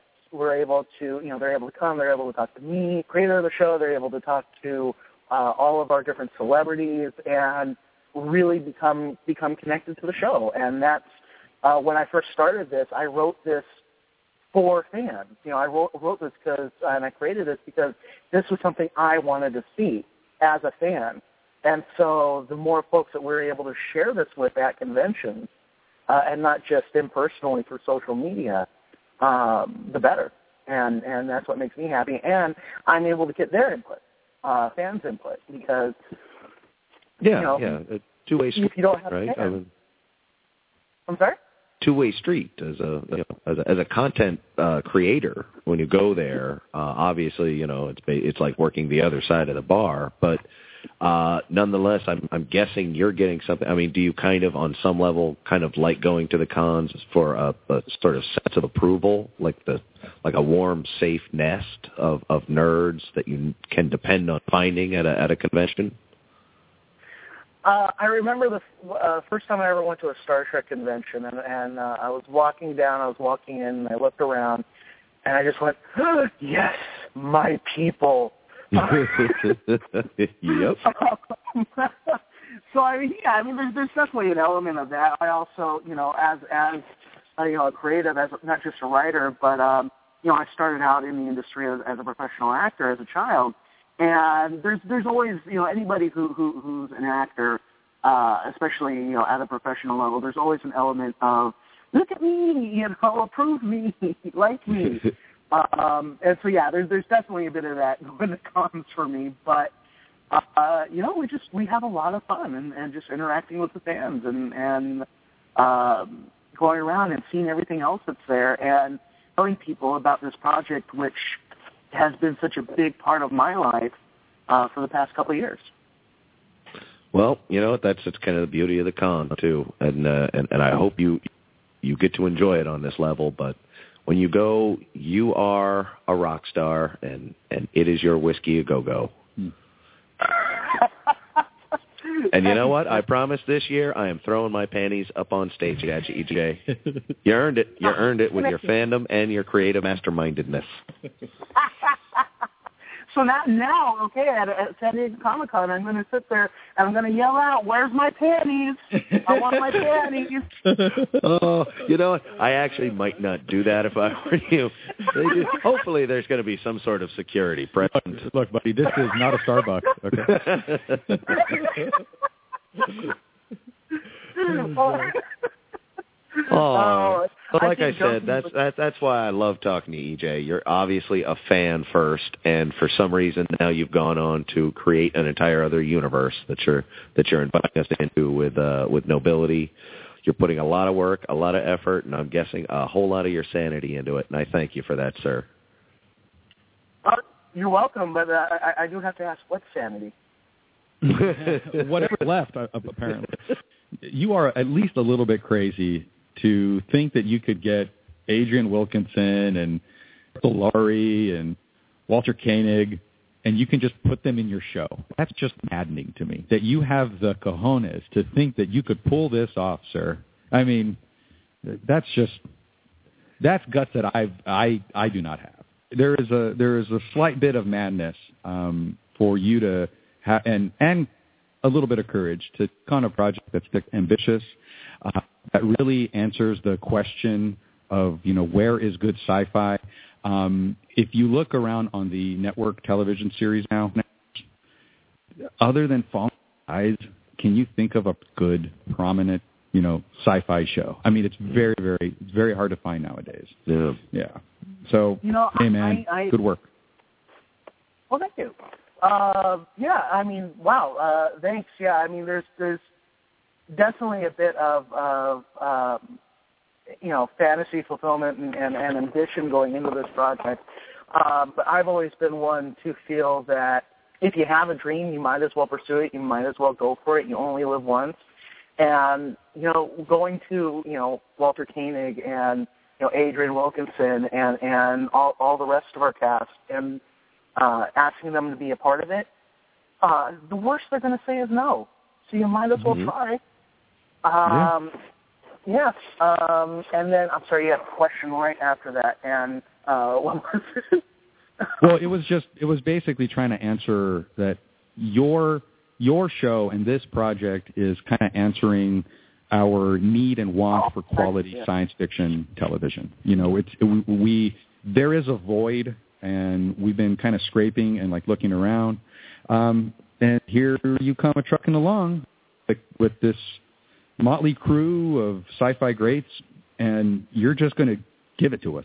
Yep. Yeah. And once it's out there, we are going to judge the shit out of it on the internet, buddy. Brace yourself. You, should, as fans, as you should, because I would be doing the same thing to any other show. Good. Good. Oh, that was awesome.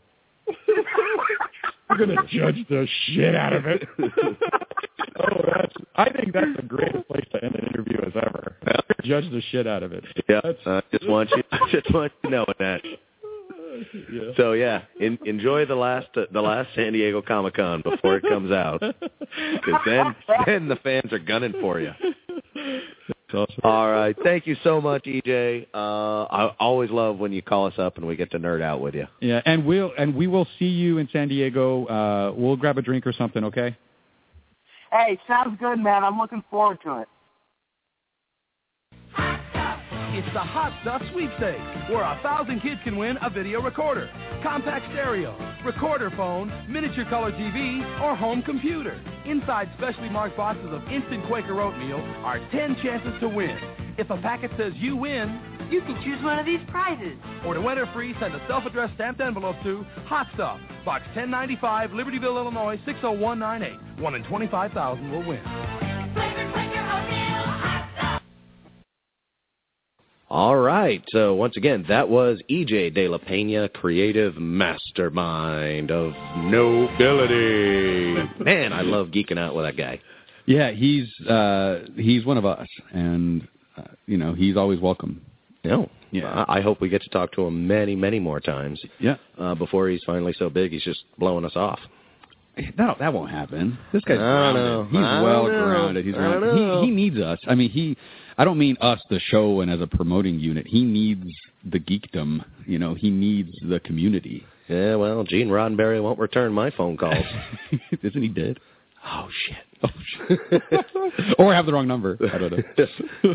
Sorry, Gene. Yeah. Uh, no, that was that was awesome, and I think we did learn a lot from him. We learned exactly what he wanted us to know, of course, because he's he's doing he's been he's been the public face of this project now since it since it first started. I actually, it actually occurred to me why, even even though I'm I am probably in the one percentile of people that know about this show as well as I as even I do. Okay, mm and I'm still floating around. I have a lot of questions. What's it going to be?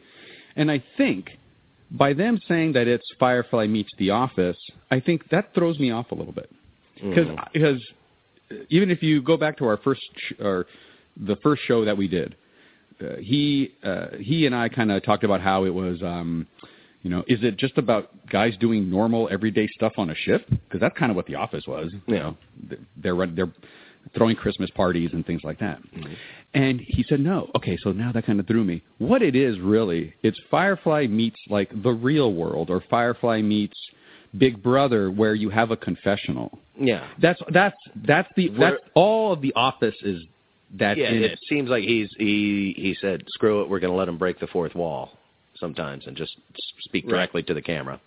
Um, which, if it's done right, is great, like in The Office. And when it's done lazy, it's just it's basically bad storytelling. But where I think that that will be, and this is my prediction, this is without inside information whatsoever, strict prediction, is that I think that that will be a major source of the comedy element because you are going to have guys acting like if the cameras are on them and then acting like they don't think that the camera's on them. So they're going to be kind of trying to make a face for the public and then make a face for the other characters on the ship. Oh. So you know that's where I think is that's that's where the comedy I predict is going to be found on this. Well, Um, and if I'm right, time will tell. EJ and I are both geniuses.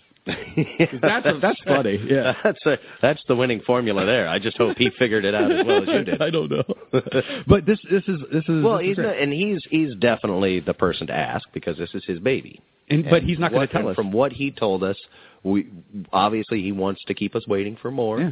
In uh, he's going to give us a little bit more uh, at Comic Con this month, but he's not the only one out there doing promotions and has been from the beginning.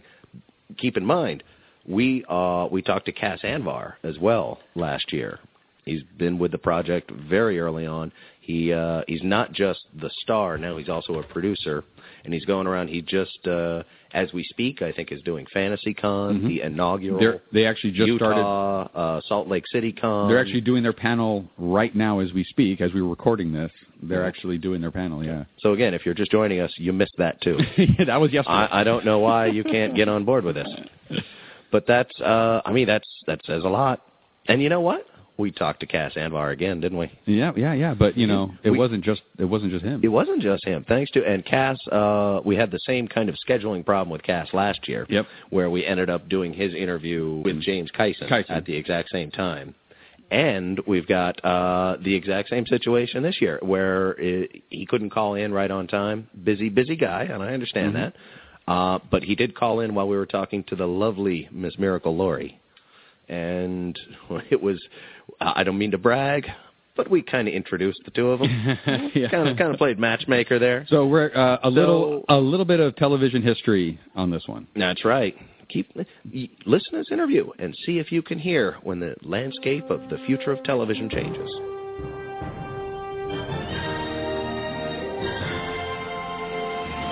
So everybody listening, this is Miracle Laurie. She's from convention from comic conventions across the world. Uh, yeah, you guys know her from Dollhouse, and she's here because it's been recently announced that she is in the upcoming series Nobility. So uh, yeah, how's that going? Yay! Uh, I'm super duper new. I'm one of the new kids on the block. Like literally, I think a few days ago we finalized everything and found out who I was going to be playing and when we're shooting and all that. So I'm super new. I've um, I read the first season, obviously, and um, I have to tell you, when I I'm sure you guys have been on the website or there's a link or whatever for Nobility the series, but um, you know, seeing the cast that they have is totally exciting for me. And actually, um, Doug Jones, who everyone you know loves more than anything in the world, I've uh, you know uh, done a thousand conventions with the guy, and I and he's just one of the sweetest men ever and super talented. And so seeing him was fun. And when I read uh the first season, every time his character came in, I was like, oh my god, Doug is going to crush this. Like I was so excited. I, it may have been written for him. I don't know. Um, I'm sure it was. I'm sure somewhere in the universe, you know, in the back of his EJ's mind, uh, you know, that's what he was planning. And then also uh, James Kyson, who plays uh, Navigator Bob Takashima. He and I. Oh, excuse me. I'm outside. There's a helicopter. Um, they're after me. um, he and I uh, actually auditioned for a pilot together a couple years ago, and we our characters. Um, I uh, I played a lesbian, and he was kind of this nerd, and we've been friends forever. And so, like, the characters were written really well together, and just best friends. And our chemistry was awesome, and he was really, really, really funny and sweet. And obviously, I was a fan of his from Heroes, and so that was fun. Uh, he didn't book it, um, and it didn't really go anywhere, but it's just exciting, you know, among everybody else that's in the cast. So it's just nice.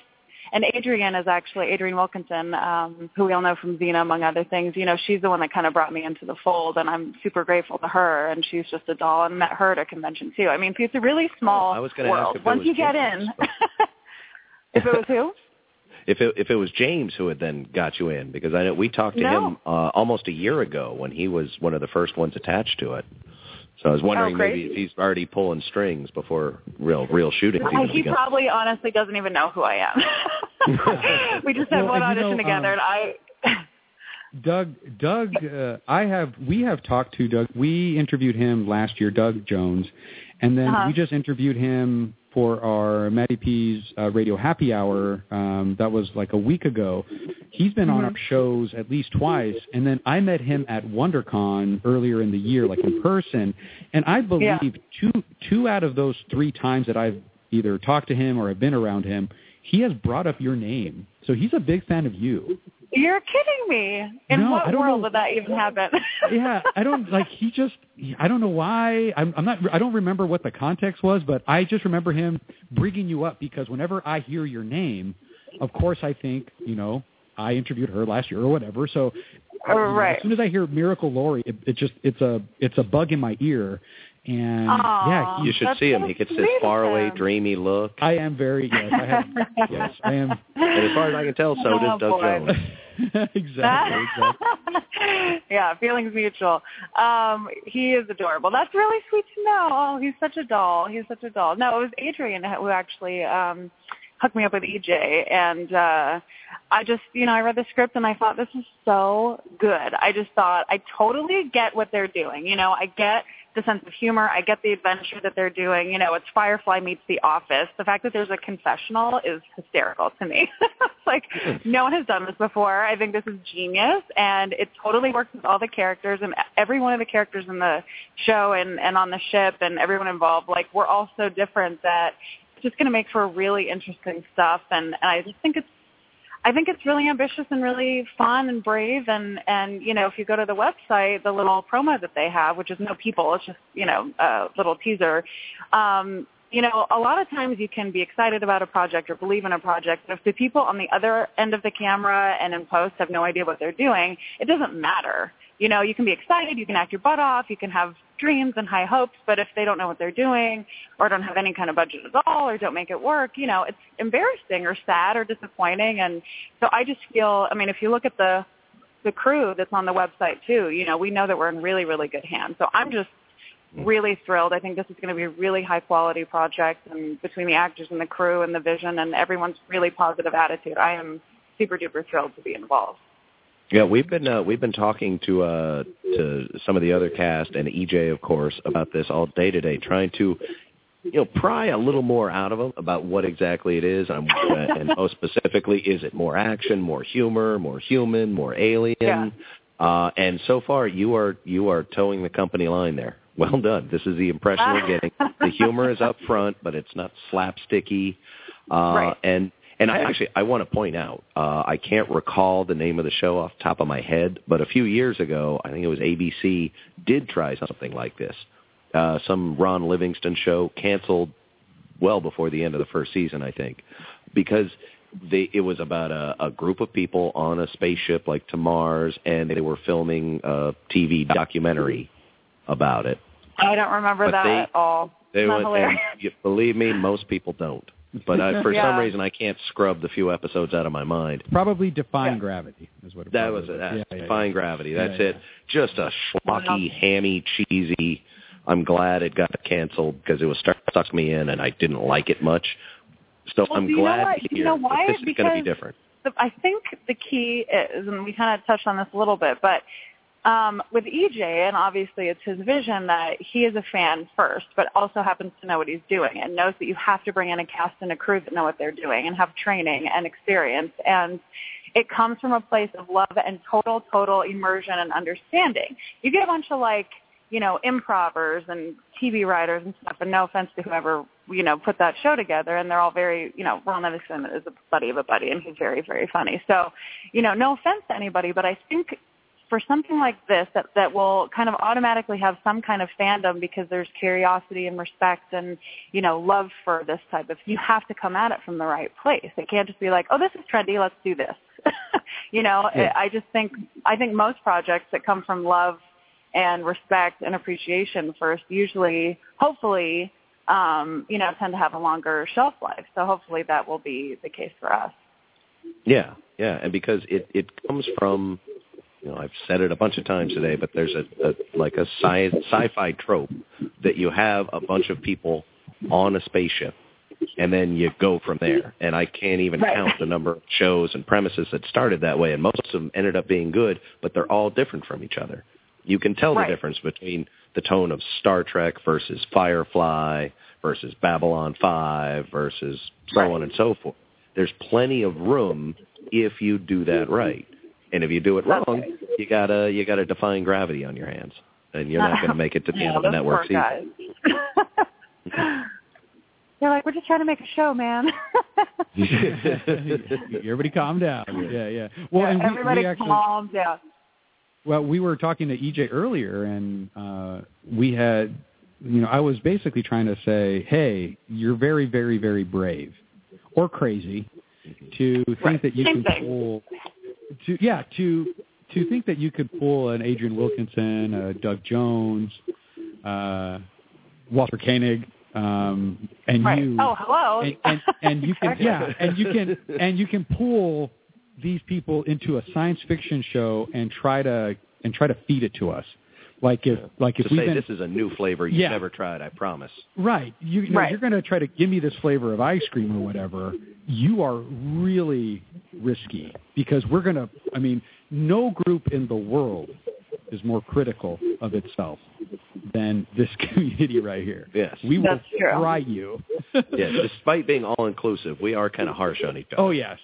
Uh, You so know, I think it's good that the community is critical because that's what makes that's what makes the when you have a group of fans or a person or a community that really does support you, you know that it means something. That are just like, oh my god, you're doing this and it's kind of like this and you kind of look like somebody, so I like you. You know, it's very serious. Uh, like, you know, Yeah. it's it's you've Yeah. earned it. You know that you know that if people are telling you you do good work. You're a good actor. You're in a good project. I love this story. I love the characters. I love the adventure. Thank you for doing this. Thank you for telling this story. You know, they mean it. It's they don't those compliments don't come easily, and so I think it makes it even more special for the rest of us on on this end. You know. yeah, there's there there's a there's a bad trend. Uh, I think in, you know, with the proliferation of the internet, YouTube comment sections, there's a bad trend to use superlatives when you're being negative. But you really have to earn that that good superlative. You Yeah. know, no one Yeah. just throws that around underneath the kitten videos. Yeah. Right. it's got to be a really talented kitten to get those good comments. well, we we were we were touching on it a little bit earlier, but you know, when it comes to being at you know at in the mecca of our world is at these conventions, um, most specifically at the San Diego uh, con, but you know you could find it anywhere. Um, what's it like when somebody kind of comes up to you um, and you know they obviously know you from it's probably Dollhouse. We're all big fans of that show, um, but you know what's what's that whole process like and we we've been kind of asking everybody the same question today. Um, how do how do we come up to you if we're a fan? What's the best way to approach you? Uh, just do it. See, I knew it. Don't I like knew it. punch me in the face or anything. Okay, um, but so yeah, there are some boundaries. yeah, yeah. Try not try not to to touch in a in a naughty or evil way. Um usually usually just hi, my name is so and so. I don't know. Everyone knows what they're doing. I would just say don't be shy because Yeah. guess what? Actors are insanely insecure. Shocker. Um, so if you want to come up and be like, I really like you, we'll be like, okay, thanks. You know, Oh, really? make our you know, Well, you know, I mean, please. well, you know, there's a there's a lot of like Comic Con like lists. You know, uh, you know what to bring, what to pack, you know, what panels to see, what toys to buy, all this stuff. And but nobody ever really covers it from your perspective. You know, what's the best way Yeah. to come up and like approach you? So I'm, I was here thinking like that would be an interesting thing. You know, what's the best way? Because a lot of us are just, yeah, we are, you know, the reason, a lot of the reason why we're in this kind of realm is because we're kind of the wallflower. You know, we're kind of the, Right. we're the, we're the guy at the end of the, of the party. We're kind of intellectual. We're kind of introverted and we kind of don't know. And, you know, Miracle Laurie's in front of me and all those beautiful blue eyes. Oh my gosh, you know, what can I go Oh up there? boy. right you know we're, we're nervous we're nervous so you know just give us Uh, something to say what can we say to miracle to to just kind of break the wall down Um, Remember, we don't want to find out you're just a normal person. no I know we have to be extraordinary. Sorry. Uh, a lot of people say there are three flowers in a vase. They'll just come up and say that and see if I like get ninja on them, which I think is funny.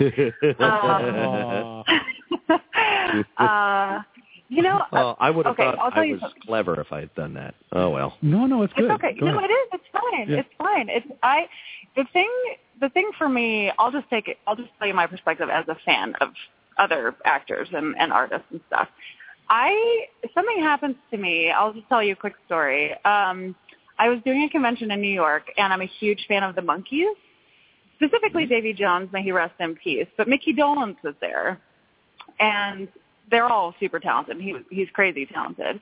And I said to the promoter, I was like, I'm a huge fan. Like, I thought I was going to marry Davy Jones when I was a kid because I didn't know they were reruns. I thought this was all happening in real time, and I thought they were all young and beautiful, and and I just thought they were the best thing ever. And I thought I'd just love to meet him if if we can make that happen. That would be great. I'd be super appreciative. They're like, okay. Like a day and a half goes by, and then all of a sudden I have a line, and they're like, he's free. If you want to come, you have to do it now. I was like, sure. So I go over. He was as kind as could be. Like he grew up where I live now, so we had things to talk about. And I said, "Do you mind if we take a picture?" He's like, "Oh, sure, of course." And so he took a picture with me. I looked totally ridiculous, just like you're in the headlights, stupid smile on my face. And he goes, "Okay, well, I'll let you get back." And I gotta get back. And I was like, "Great." So I walk away, you guys. I literally turn around and just start bawling. like it didn't feel like I was gonna cry. It totally took me off guard, and I was just sobbing. Like all this, I don't know. I can't even tell you what happened. It was like all this pent up energy, or just like loving the, the the Monkees for 25 years and finally meeting one of them was just something happened and clicked. Meanwhile, I have like a whole line of fans waiting for me, and I was like, just give me a minute, guys. Like I duck under my table, I pull myself together, I put my makeup back on, and I pop up like nothing happened. It was hilarious. So well, you know what? You know I, I think I think I just found what your tip is. I think I, I Okay. and that is don't let that opportunity go.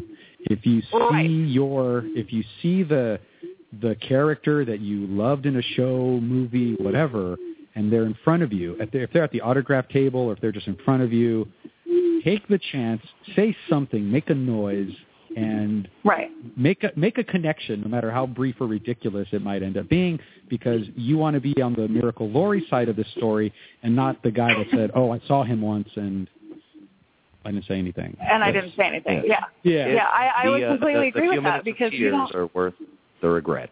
Right. Exactly. Oh, yeah, yeah. No, and that, and that's what I was about to say. You don't you don't want to not say anything because who knows when you'll see those people again. You know, you're giving you you paid all this money. A lot of people fly a long way to go to Comic Con, to go to whatever. You know, at Baltimore, pick a place in London. I, you know, I've done these all over the place. They happen all the time. But for some people, like this is their everything. This is their vacation. So they save up. It's a big deal. If you happen to go and your favorite star is like a surprise guest, you wait in that two-hour line and you go save something because I agree. this might be your only shot. Yeah, not going that extra five feet after that Right. far And my really my wish make you is that yeah. well, and my wish is that every actor and artist and you know whoever you're a fan of, I just hope that they are kind and appreciative of you coming up to them because that means a lot too. It means a lot to me, and I know it means a lot to uh, some other people. And I know I've heard you know bad, you hear bad stories too, and maybe they had a bad day. Who knows what the going on? So I just you know, uh, we're appreciative too, and and the fact that you are going to wait in line and say, I can't afford to to you know, you know, pay for a picture signed by you because I spent all my money on you know, pick pick somebody. Um, I don't care. You know, I'm there to meet the fans too. I'm there for the experience. So if you want to come up and tell me that you know, this scene meant this or the fact that I'm, you know, a normal sized person made you feel better about yourself, like I win too. You know, it's a win-win for us as well. And it's a beautiful thing. Mutual admiration is a very, very lovely experience to have in life when there are so many haters out there in the world. So I say just go balls out, excuse me, and Yeah, no, balls out's go good. for it. Well, and you know, You know? you were you were if if you're such a fan of Davy Jones, you are self-professed now. You are a fan of Davy Jones. Um, Yeah. Walter Koenig is was famously brought on to Star Trek in the '60s because he was the Davy Jones of the Enterprise. Were you aware of that history, and did you did you bring that up to him? I don't think anyone uh, put those two things together for me. I could totally see it. I could totally see Oh. yeah, it. yeah, yeah. You should um, if you uh, check out the uh, pictures of him from the season two of Star Trek, and they actually put a mop top wig on him, and his Oh my smile. God. It's you got to see this. Um, Oh my it- God, I will. You could see, yeah. They they wanted to bring him in because he was because they wanted a Davy Jones type person, and they took a lot of steps to to to make him into that. So you definitely got to go up to him. By the way, in case you guys are just joining us, Walter Koenig is going to be in the series uh, Nobility along with Miracle Laurie. Um, this has kind of just been announced recently, and they're going to start shooting it here in the next couple days. Yep. You know who else Yep. is going to be in the series? But major role, uh, Mr. Cas Anvar, our friend from the Great White North. Have you met him yet, Miracle? Uh, only via email, and he is a very, very uh, sweet and excited dude, and also a producer on the show too. So he's been he's been wonderful so far. Oh, I'm so glad you said that because I think he's actually on the line listening. So you passed that test very well. Let's actually go ahead and In fact, bring him yeah, in. I'm, I'm going to bring him out here so he can laugh at you. Hey, Cas, is that you? I'm I'm here. I'm I'm having one of those nightmare moments where you're kind of screaming and shouting and no one's hearing you as you try to uh, like walk, walk through molasses. And I'm like talking about me. I felt like Ebenezer Scrooge in one of the uh in one of the flashbacks where no one could hear him. Yeah, It was a very Oh, I'm traumatic we did experience. that Start all our interviews that way, just to get it, Yeah. get under your skin. Well, Just you Make you live your line. worst nightmare and then talk about fun stuff. Is that Miracle? Are you, is that Miracle online? That's her. It is sure me. Hi. Cas. Howdy, girl. How are you? Good. Nice to talk to you finally. Nice to find. This is the first time we've ever spoken, guys. Sorry, you can excuse us for It's that. like- No, this is absolutely. We wanted to facilitate. This is facilitate nobility this. History, go. you guys.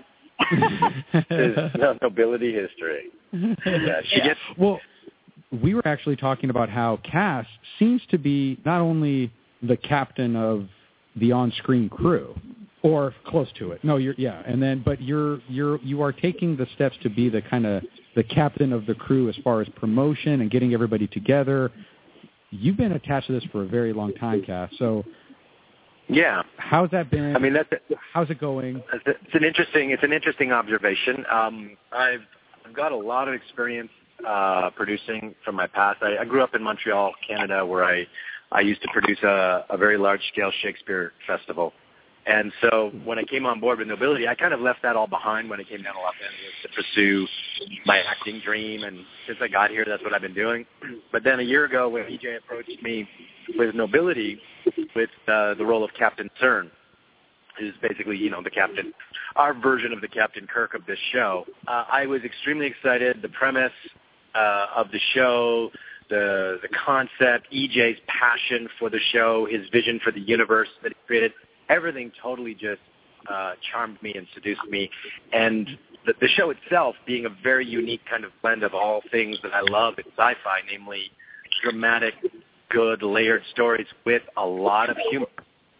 Uh, and he's actually done something to this show that, in terms of how he's going to have humor uh, integrated into it, uh, that is completely unique. It, I don't think it's ever really been done in this way in a sci-fi show, so I'm really excited about that. So all of that hooked me, and then we went on the on the roller coaster with it. And as as things went on, uh, I guess other people started to feel the same attraction for it, and we started getting, you know, and I was using my connections because I, I tour the Comic Con world as well. And when you tour that circuit, you start to see all of the the same people, uh, you know, the the Kevin Sorbos and the Claudia Christians and the Lou Ferrignos. They're they're at all these Comic Cons, and um, so you start to make friends with these people. And so I was using that influence to introduce the um, the show to those people, and we started to build a really amazing cast. And then as the cast grew, the momentum and the excitement and the the just the energy of the show started to grow, and it started to take on a life of its own. And EJ, who had not expected it to kind of go at this pace, tell needed needed some support, and so I stepped in to to help out. He's still the he's still the admiral on the ship. I'm the captain, and uh, and uh, I'm I'm very happy to help him out because I've invested a lot uh, of blood, sweat, and tears and energy into the show, and I believe you know 150% in it. I really love the project, and I love the team that he's got behind it. Uh, so I'm really wanting it to be successful. So uh, that's why I threw my hat into the ring as a producer and kind of took it out of mothballs. Well, it's it's definitely a it's a who's who of the sci-fi genre. Uh, you got people from Star Wars, Star Trek, Heroes, uh, from the Dollhouse. Josh, from yeah, from the Dollhouse. from the Whedonverse Oh is my what I was God. gonna say. From the Whedonverse, it's all here. That, that's Most your get right popular there. character on the Dollhouse. That's awesome. You guys, I'm actually going to pass the baton because I have to run. Yes, Uh, yes, you guys, thank I you had so a much ball. for It was so good to talk to you again. Cass, hello. Captain, my captain. They take very Yes. good care of us. And EJ are wonderful. my- So you guys enjoy my- your interview. My dear Eugen, I look forward to seeing you. You know, I think I am. Uh, I am going to turn around and bawl like a baby. I just talked with. yeah, she is cool. Yeah. Well, I was just um, you had I don't know if, uh, how much of that interview that you heard so far, Cas, but I, I heard her. the tail end when she was she was talking Okay. about how gracious she was with her fans. So everybody, Cas Anvar is here. Um, Yep. and, Captain CERN and producer. and producer. Uh, he, you guys have seen this. He's been in everything. He's been. Um, I I actually just saw you. Um, I'm sitting on the couch. Uh, me and the misses. I, did, I, did, I don't remember watching the uh, opening credits, so I didn't. I didn't know this. But as the show's going on, there you are in Show Castle, just out of nowhere. so There I yeah, am. You're you're in working kind of with everything. working with working with my two Canadian buddies, Nathan Fillion and Stana Katic. Did you know Right, that there's whole show is, is led by Canadians? Yeah. I had no idea, but I I It seems so normal. Hey, Dozer. no, but uh, I I just think it was um, you know it's just it's great to see you out there. It's great to see um, good actors on good shows, and it's good to see good shows surviving. I don't think that a, a, a lot of times the shows just don't, or they're not given the the opportunity to develop and to come on their own. And so, I uh, think, they're in, I think they're in their I think they're in their eighth season now, aren't they? I don't know if it's eight, but it's it's it's it's at least five, and which is unheard of nowadays. You know, Yeah. I mean, it's And it, uh, Stana Katic just won the People's Choice Award for Best Female Actress, and I think the show won the People's Choice Award for Best Drama. and Yeah, I love I'm I gonna- love Nathan, and, and they're so gracious. I mean, they were so sweet. Like I've never been welcomed and greeted on a set before. Uh, before, like like they did. Like they just welcomed me in like I was their long lost brother. You know what Nathan said to me when I was on set? Because um, like I'm I'm a huge fan of his. Uh, I'm a huge science fiction fan and a comic book collector. And um, I'd heard, heard about Firefly for God knows how many years uh, before I watched it. I only watched it about a year and a half ago, and I watched it in a marathon, and I was I just devoured it. And I got on set, and I was like, "How does how does it feel?" And he goes, "He goes, you know what? Firefly was likely the best experience I have ever had. Uh, in that role, I loved it. And he says, and he says, I can't believe the fan following we still have 13 years later. And I said, I heard something about um, Firefly being reborn, or a f- new series, or a feature being talked about. His eyes went wide. He goes, Really? Really? So if he would, he would do Firefly in a pinch. He would just drop everything and become Mal. Like I guarantee you, he loves that role. well, I, He lives in it. I which is which is why it made its way into his new series. You know, that's why mm-hmm. it kind of went into that.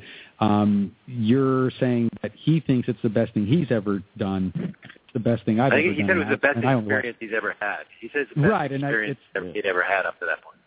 and it's probably mine too. I absolutely love that show.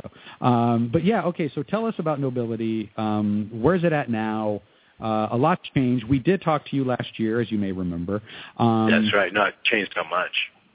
Yeah. So what's what's the word? Other well, we've already started shooting. We're we're shooting the pilot. Um, we uh, I'm I'm flying to uh, Salt Lake City, Utah tomorrow uh, to attend uh, a huge Comic Con called Fantasy Con, uh, where Nobility is kind of a guest of honor there. They they they tracked me down on the internet, invited me to attend as a signer.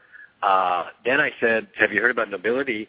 And um, they're like, "Huh?"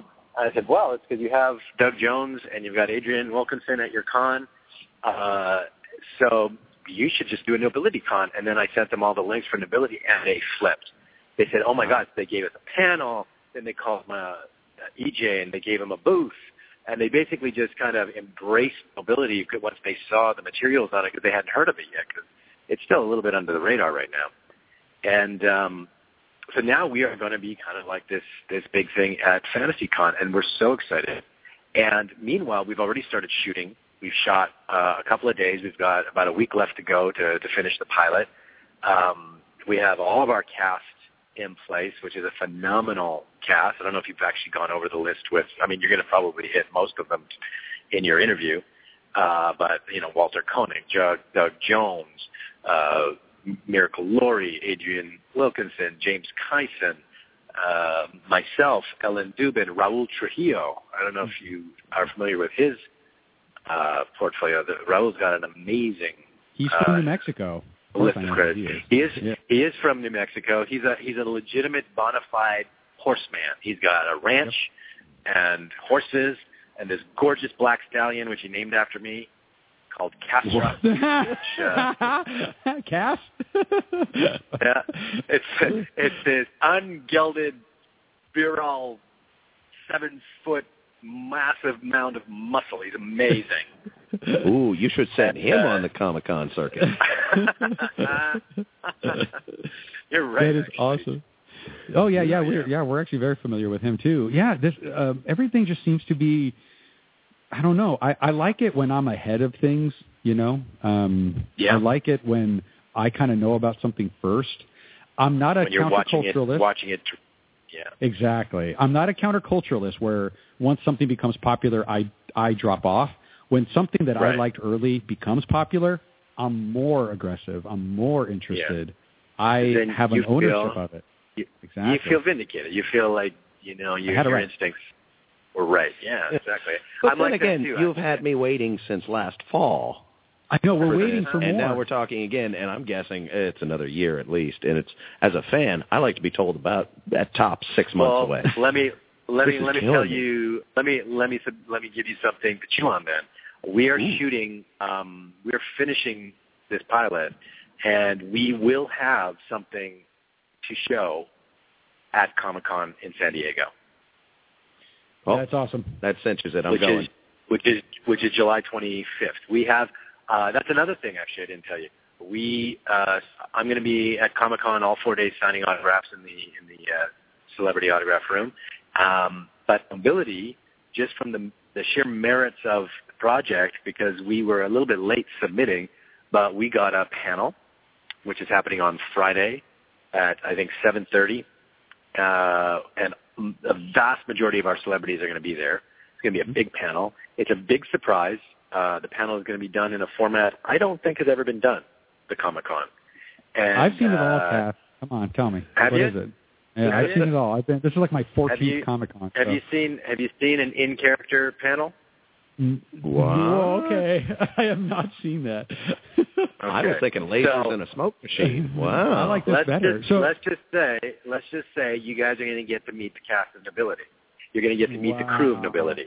I love and you're going to that. get to see you're going to get to see something uh, from the pilot that nobody has ever seen before, not even probably the cast, because uh, they're going to be working wee into the night to to finish the, the post production on, on that All right, on so- that teaser.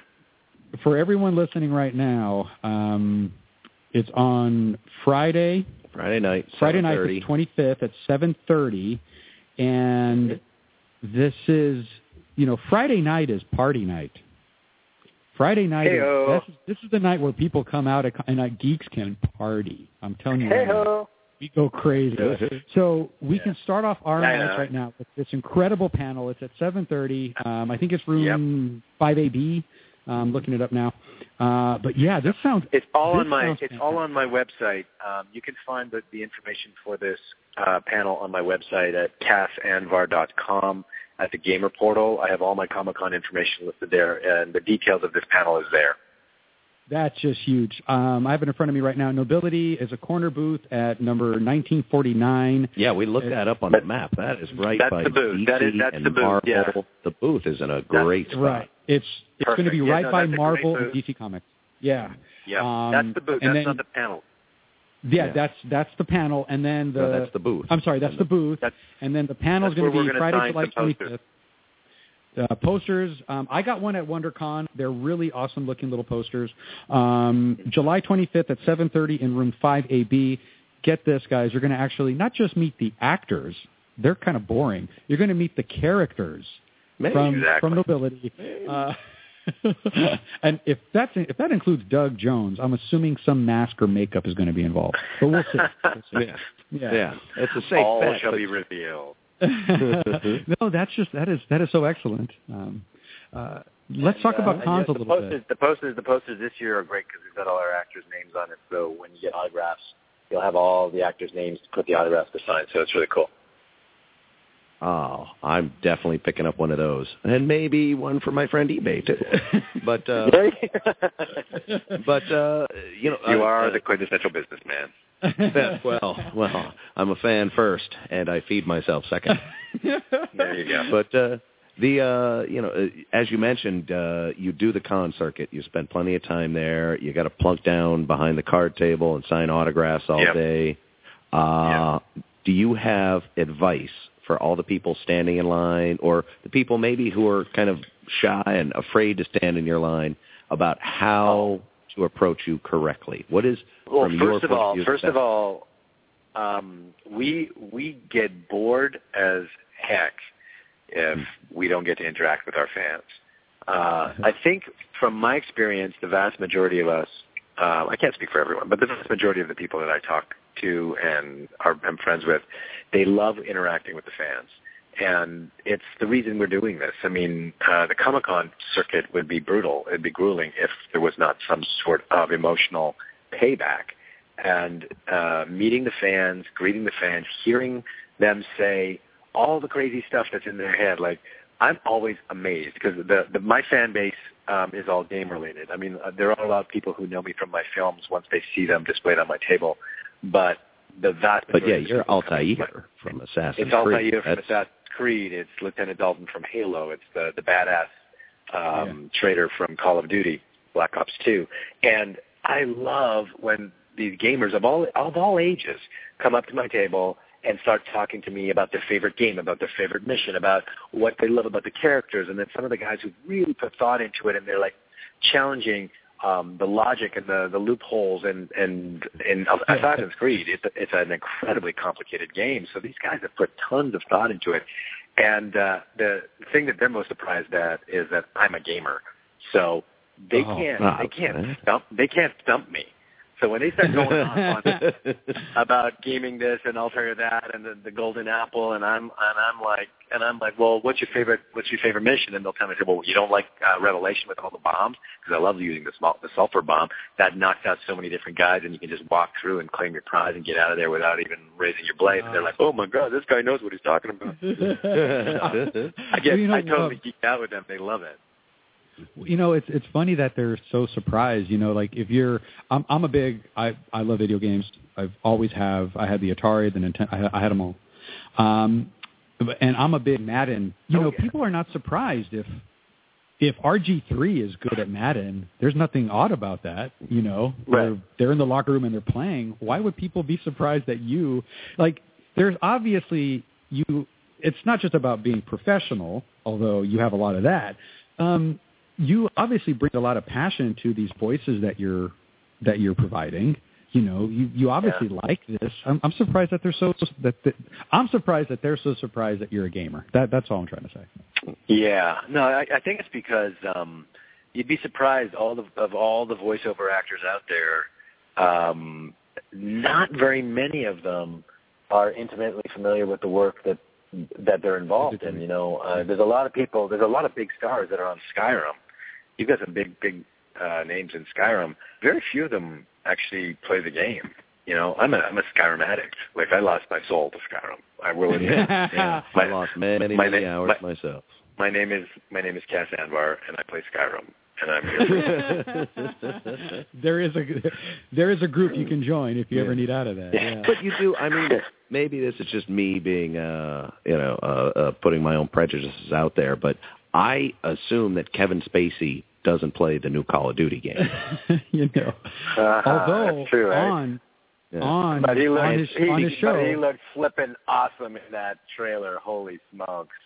Yeah, yeah. I mean, it it basically is him in it as like a movie capacity. I mean, it is. They have blurred that line pretty effectively now. Yeah. Um, if you've And seen he's- House he's of Cards, his character does Yeah, his character does play video games in um, Nah, I in don't House think of he Cards. does it believably though. Uh, he's just I know he is just kind of doing the controls. You're He's right. he's not a Uh, gamer. You you can the always only spot a bad gamer. acting he does in that entire show is when he's holding an Xbox Watch- controller. But thanks again for uh, for talking with us today, Cas. I, I do want to apologize for kind of putting you on the spot with Miracle there, but I think it was worth it. No, not that was a great little intro. I didn't know I was going to have that uh, that little pleasure to meet her there.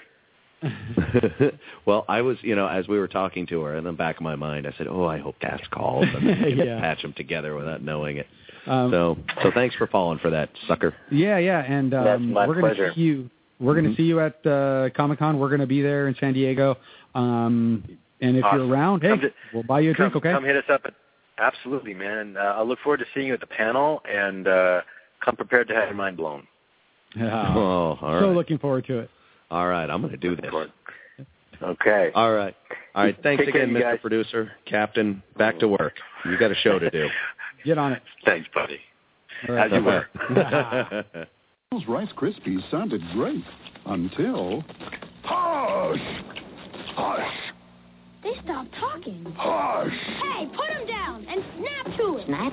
Yeah, snap. Whoa, what? And the talking part of this complete breakfast returns. Rice Krispies. now you can surprise your pop with new Action Poppers. It'll drive him up the wall. You can get one free in Rice Krispies. yeah, and that was a twofer. yeah, we've done that. That's only the second time we've done that. Yeah, both with Cas and who I really, honestly, I wouldn't mind talking to just by himself, but uh, you know, busy schedule. Yeah, yeah. Well, at least we got a little bit of it. You Yeah. know. Um, And yeah, yeah, he's he's an accomplished guy, and um, I know, he's just he's just smooth. You know, he's smooth. Yeah. Captain quality. I would say. Captain quality. Yeah. think, yeah, well put. Well Yeah, put. He yeah. does have a captain quality about him. Exactly, exactly. Uh, and and seriously, like, um, I don't want to diminish the talents here, but how adorable is Miracle Laurie? You know, Oh. I mean, come on, she she was just trading it. She was trading with us on that a little Yeah. bit. You know, like she was. It was a toe to toe battle. I Yep. liked it. Yeah. And and she knew and she knew just what to say too. Toeing the company line. Yep, Good yep, for her. yep, Good for her. Uh, and yeah, and of course we facilitated the first time they spoke. Yeah, this is the first time that they've met by voice. Um, So uh, so remember, uh, when you eventually are watching Nobility of the series, and every time their characters share lines, the first one was really right here. right here. Right here on Matty P presents Saturday Morning Cereal, making history yet again. That's right. That's right. And uh, for those of you just kind of getting used to us, uh, our second show ever was the first Nobility show. We interviewed uh, E.J. De La Pena, Cas Anvar, uh, James Kyson. James Kyson, and I think that was it. That was it. Uh, yeah, that right, was it. right. That was it. We tried to get the uh, composer Charles Henri Avelange. Leave it to the French to even make the name Henry sound cool. Uh, we were unable to. Mhm. Luckily, we still we still stole his music. That's right. with permission. With permission, okay. yeah. yeah. But it's funner when you steal. But yes, we we were actually allowed to use that, and uh, we will continue to. It's already my ringtone. That's good. That's awesome. it is very epic, you know. Like it is. It is a good sound. Yeah, yeah, no, yeah. It just it makes everything better, as we found out earlier today. Uh, if you guys want to check that out, though, um, no, it's you can check out our Nobility show. Uh, check out MattyPRadio.com. Uh, click on the uh, tab that says Saturday Morning Cereal, and you'll, I'm sure you can find it there. Uh, good interviews. Um, Great interviews. Um, another thing that you'll see there uh, is also the Matty P Happy Hour uh, archives, and Lots um, and lots of big stars there. and a couple of weeks ago, uh, they actually had the opportunity to uh, interview live on the air with callers and everything. The incredible, the man behind the mask, Doug Jones. That's true. And- And and what would a Saturday morning cereal show be without a little bit of Doug Jones? Let's let's go ahead and uh, uh, throw him uh, talking about nobility and All right. just just. But it's a shame not to talk to Doug Jones if you have the chance. So here you go, people. Let's do it. Meanwhile, Well, you got to tell us about nobility. Before you came on, we had a nice little intro. what Wasn't is that nobility all about? from, uh, from E.J. De La Pena? Yes.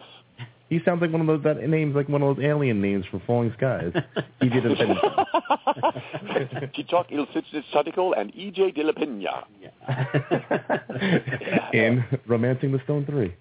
Right, right. No, nobility is uh, is a uh, well, it, it, it's it might be many things. Right now, it's going to start off as a web series, I'm told, uh, but it's a web series that where all episodes are piled to, back together again. It could become a pilot episode for a one-hour TV series. Uh, uh, it's sort of like it's um, it's hilarious. Um, Mhm. It's sort of like to me, it strikes me as a Star Trek meets The Office.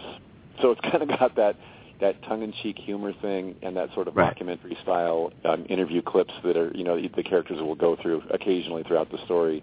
Uh, so it has a great sense of humor about itself. Um, I play the uh, the ship's psychologist, so I'm on board on this spaceship as a as the ship's counselor, and I'm but I'm a little bit handsy. I'm a little bit uh, a little bit deadpan in the face. My eyes aren't don't, aren't, don't quite register mm, everything. It's like you, you, it's almost like you don't trust me, and you get a, a kind of a weird uncle vibe from me. Like, please don't touch me, Uncle Dougie. you know what I mean? but, uh, so, uh, so uh, which is uh, hilarious to play. Uh, You know, when you're the, when you're a psychologist, you probably should make people more comfortable than what I will be doing in this show. um, but uh, I'm very excited too. I get to also work with uh, with some other sci-fi notables, such as uh, uh, Walter Koenig from Star Trek and Babylon 5, and he's uh, he, he's hilarious. But he's 77 years old now, and he is sharp of wit and and sound of body, and the man is just hilarious and so much fun to hang out with. Um, and uh, uh, Adrienne Wilkinson is on the show too. Uh, she was in Xena Princess Warrior. She was um, Lucy Lawless's little sister on the show. Oh, okay. Yeah, yeah, yeah. right? And uh, and our, our fearless leader uh, in uh, captain on the on the ship is played by Cas Anvar, and Cas you've seen from uh, uh, oh golly, um, he's been in everything. But he oh, he he, uh, he played Dodi Fayed in the Diana story, right? The Princess Diana. right, right, right. That's a yeah, that's a good credit right there. That's a good credit. You know, but, he- When the clock strikes half past six, babe, time to head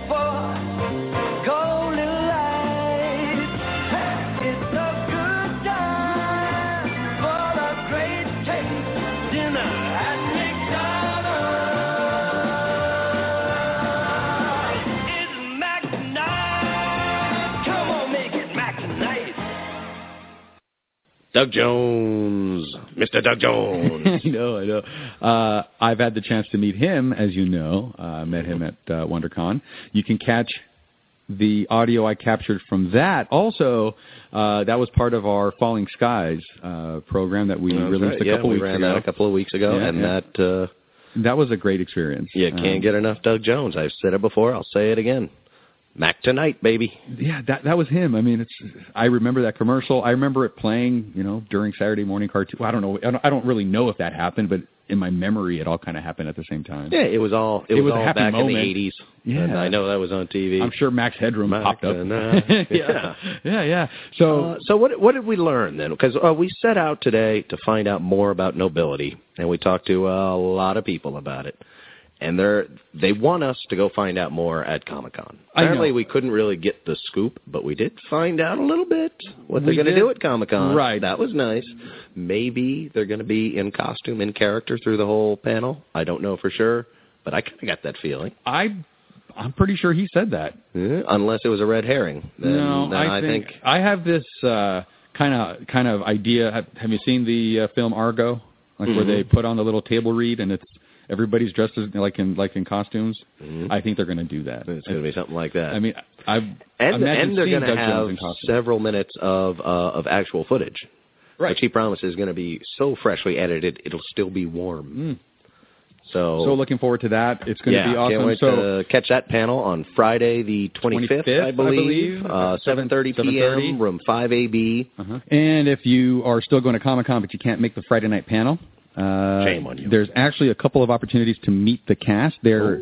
they're going to be at booth uh, 1949 uh, for the whole convention, but they are they have designated a couple of times for autographs from uh, 3:30 to 4:30 on Friday, July 25th. Uh, booth 1949, and then on uh, Saturday the 26th, there's going to be another signing. So in case you missed it on Friday or you couldn't go on Friday, catch the Nobility crew signing autographs, shaking hands, kissing babies. Uh, Saturday, July 26th, uh, booth 1949. If you get lost, look to the left, you'll see DC. Look to the right, you'll see Marvel, and somewhere in the middle, you're going to see Nobility. I can't think of a better place for him. Ah, it's going to be awesome, guys. This is uh, really shaping up to be a great time. You had asked me earlier what we learned. Mm-hmm. The, the if I could have a one word answer, it'd be validation. Wow. We- if Doug Jones is in this, if Walter Koenig ye- says yes to your show, that means it's pretty. Pretty good sign that you're on the right track. That's what it means that to me. fans are going to respond, and Right. I'm already responding. And all I could get out of them this time was that it's not going to be high drama, it's not going to be slapstick comedy, but it's going to have some drama and some comedy in it. It's going to be it's going to be a, a human yeah type of show. with killer effects. They already have an effects reel. Uh, you can check out their YouTube channel. Uh, just go to YouTube, uh, search Nobility the series. You'll see some uh, one of the coolest looking ships that I've ever Yeah, seen. is a cool looking and an ship. awesome uh, interpretation of like a jump drive, Mhm. like where they kind of open the portal and it sucks them in. It stretches out the ship. It's really cool. Which, as Um, everyone knows, is the only way to travel across the universe. Uh, yeah, But yeah. you kind of have to have a jump drive, stupid. Y- y- that's the only way. Yeah. Yeah, and it's Neil Johnson. Uh, he's a British film and music video producer, director. He's worked with um, uh, Manowar, Rhapsody of Fire, U2, small band, maybe you heard of them. So, yeah, this guy's got some, you know, pretty serious cred. Uh, you can learn more about him. Uh, there's just a, um, immense load of talent on this. Check out nobilitytheseries.com. You know, all these amazing elements are all there. This show is going to be epic. Yep. And and there's a good chance you heard it here first. So please give us credit as you're telling your grandkids about this show many years from now. yeah. Uh well, I can't I can't wait to see it, but obviously I'm going to have to for at least another year. I am going to get out to San Diego to uh to the Comic-Con to get whatever little bits that I can from them. But still, this has got me wanting it more and more. So, you know, thank you guys for talking to us and uh stop listening to this and go work on your damn show. Learn more about it. Go to the YouTube channel. And, and as always, you can find more information on them on our site, mattypradio.com, including not one but two shows uh, that we have made for them only. And uh, it's free on demand anytime. Yep. And one of them sounds just like this. Oh, this is enough of this. In a world where a couple geeks grow up watching Saturday morning cartoons. And now they're adults, but they still want to talk about cartoons and movies and TV and comics and all kinds of geek stuff. And sometimes they talk to girls and drink rum and swear a lot. Go crazy. Lose your freaking mind. Great. Oh, great. You mean lose my fucking mind? Hell yeah, I do. Hey, everybody, Grim Shea here. Please join me and Marke Saturday mornings for Matty P Presents Saturday Morning Cereal, where we look back fondly and pay homage to those original happy hours as a kid. Saturday morning, up at 6 a.m., getting loaded with a bunch of cereal and just parking it in front of the TV. Tell 'em, Uncle Ruckus. Why, folks, let me tell you something. There's no greater joy in life than to listen to that damn Grim and Barkeep. But do not listen to them if they're talking to a colored man. It will ruin your day. Oh, damn it, Uncle Ruckus.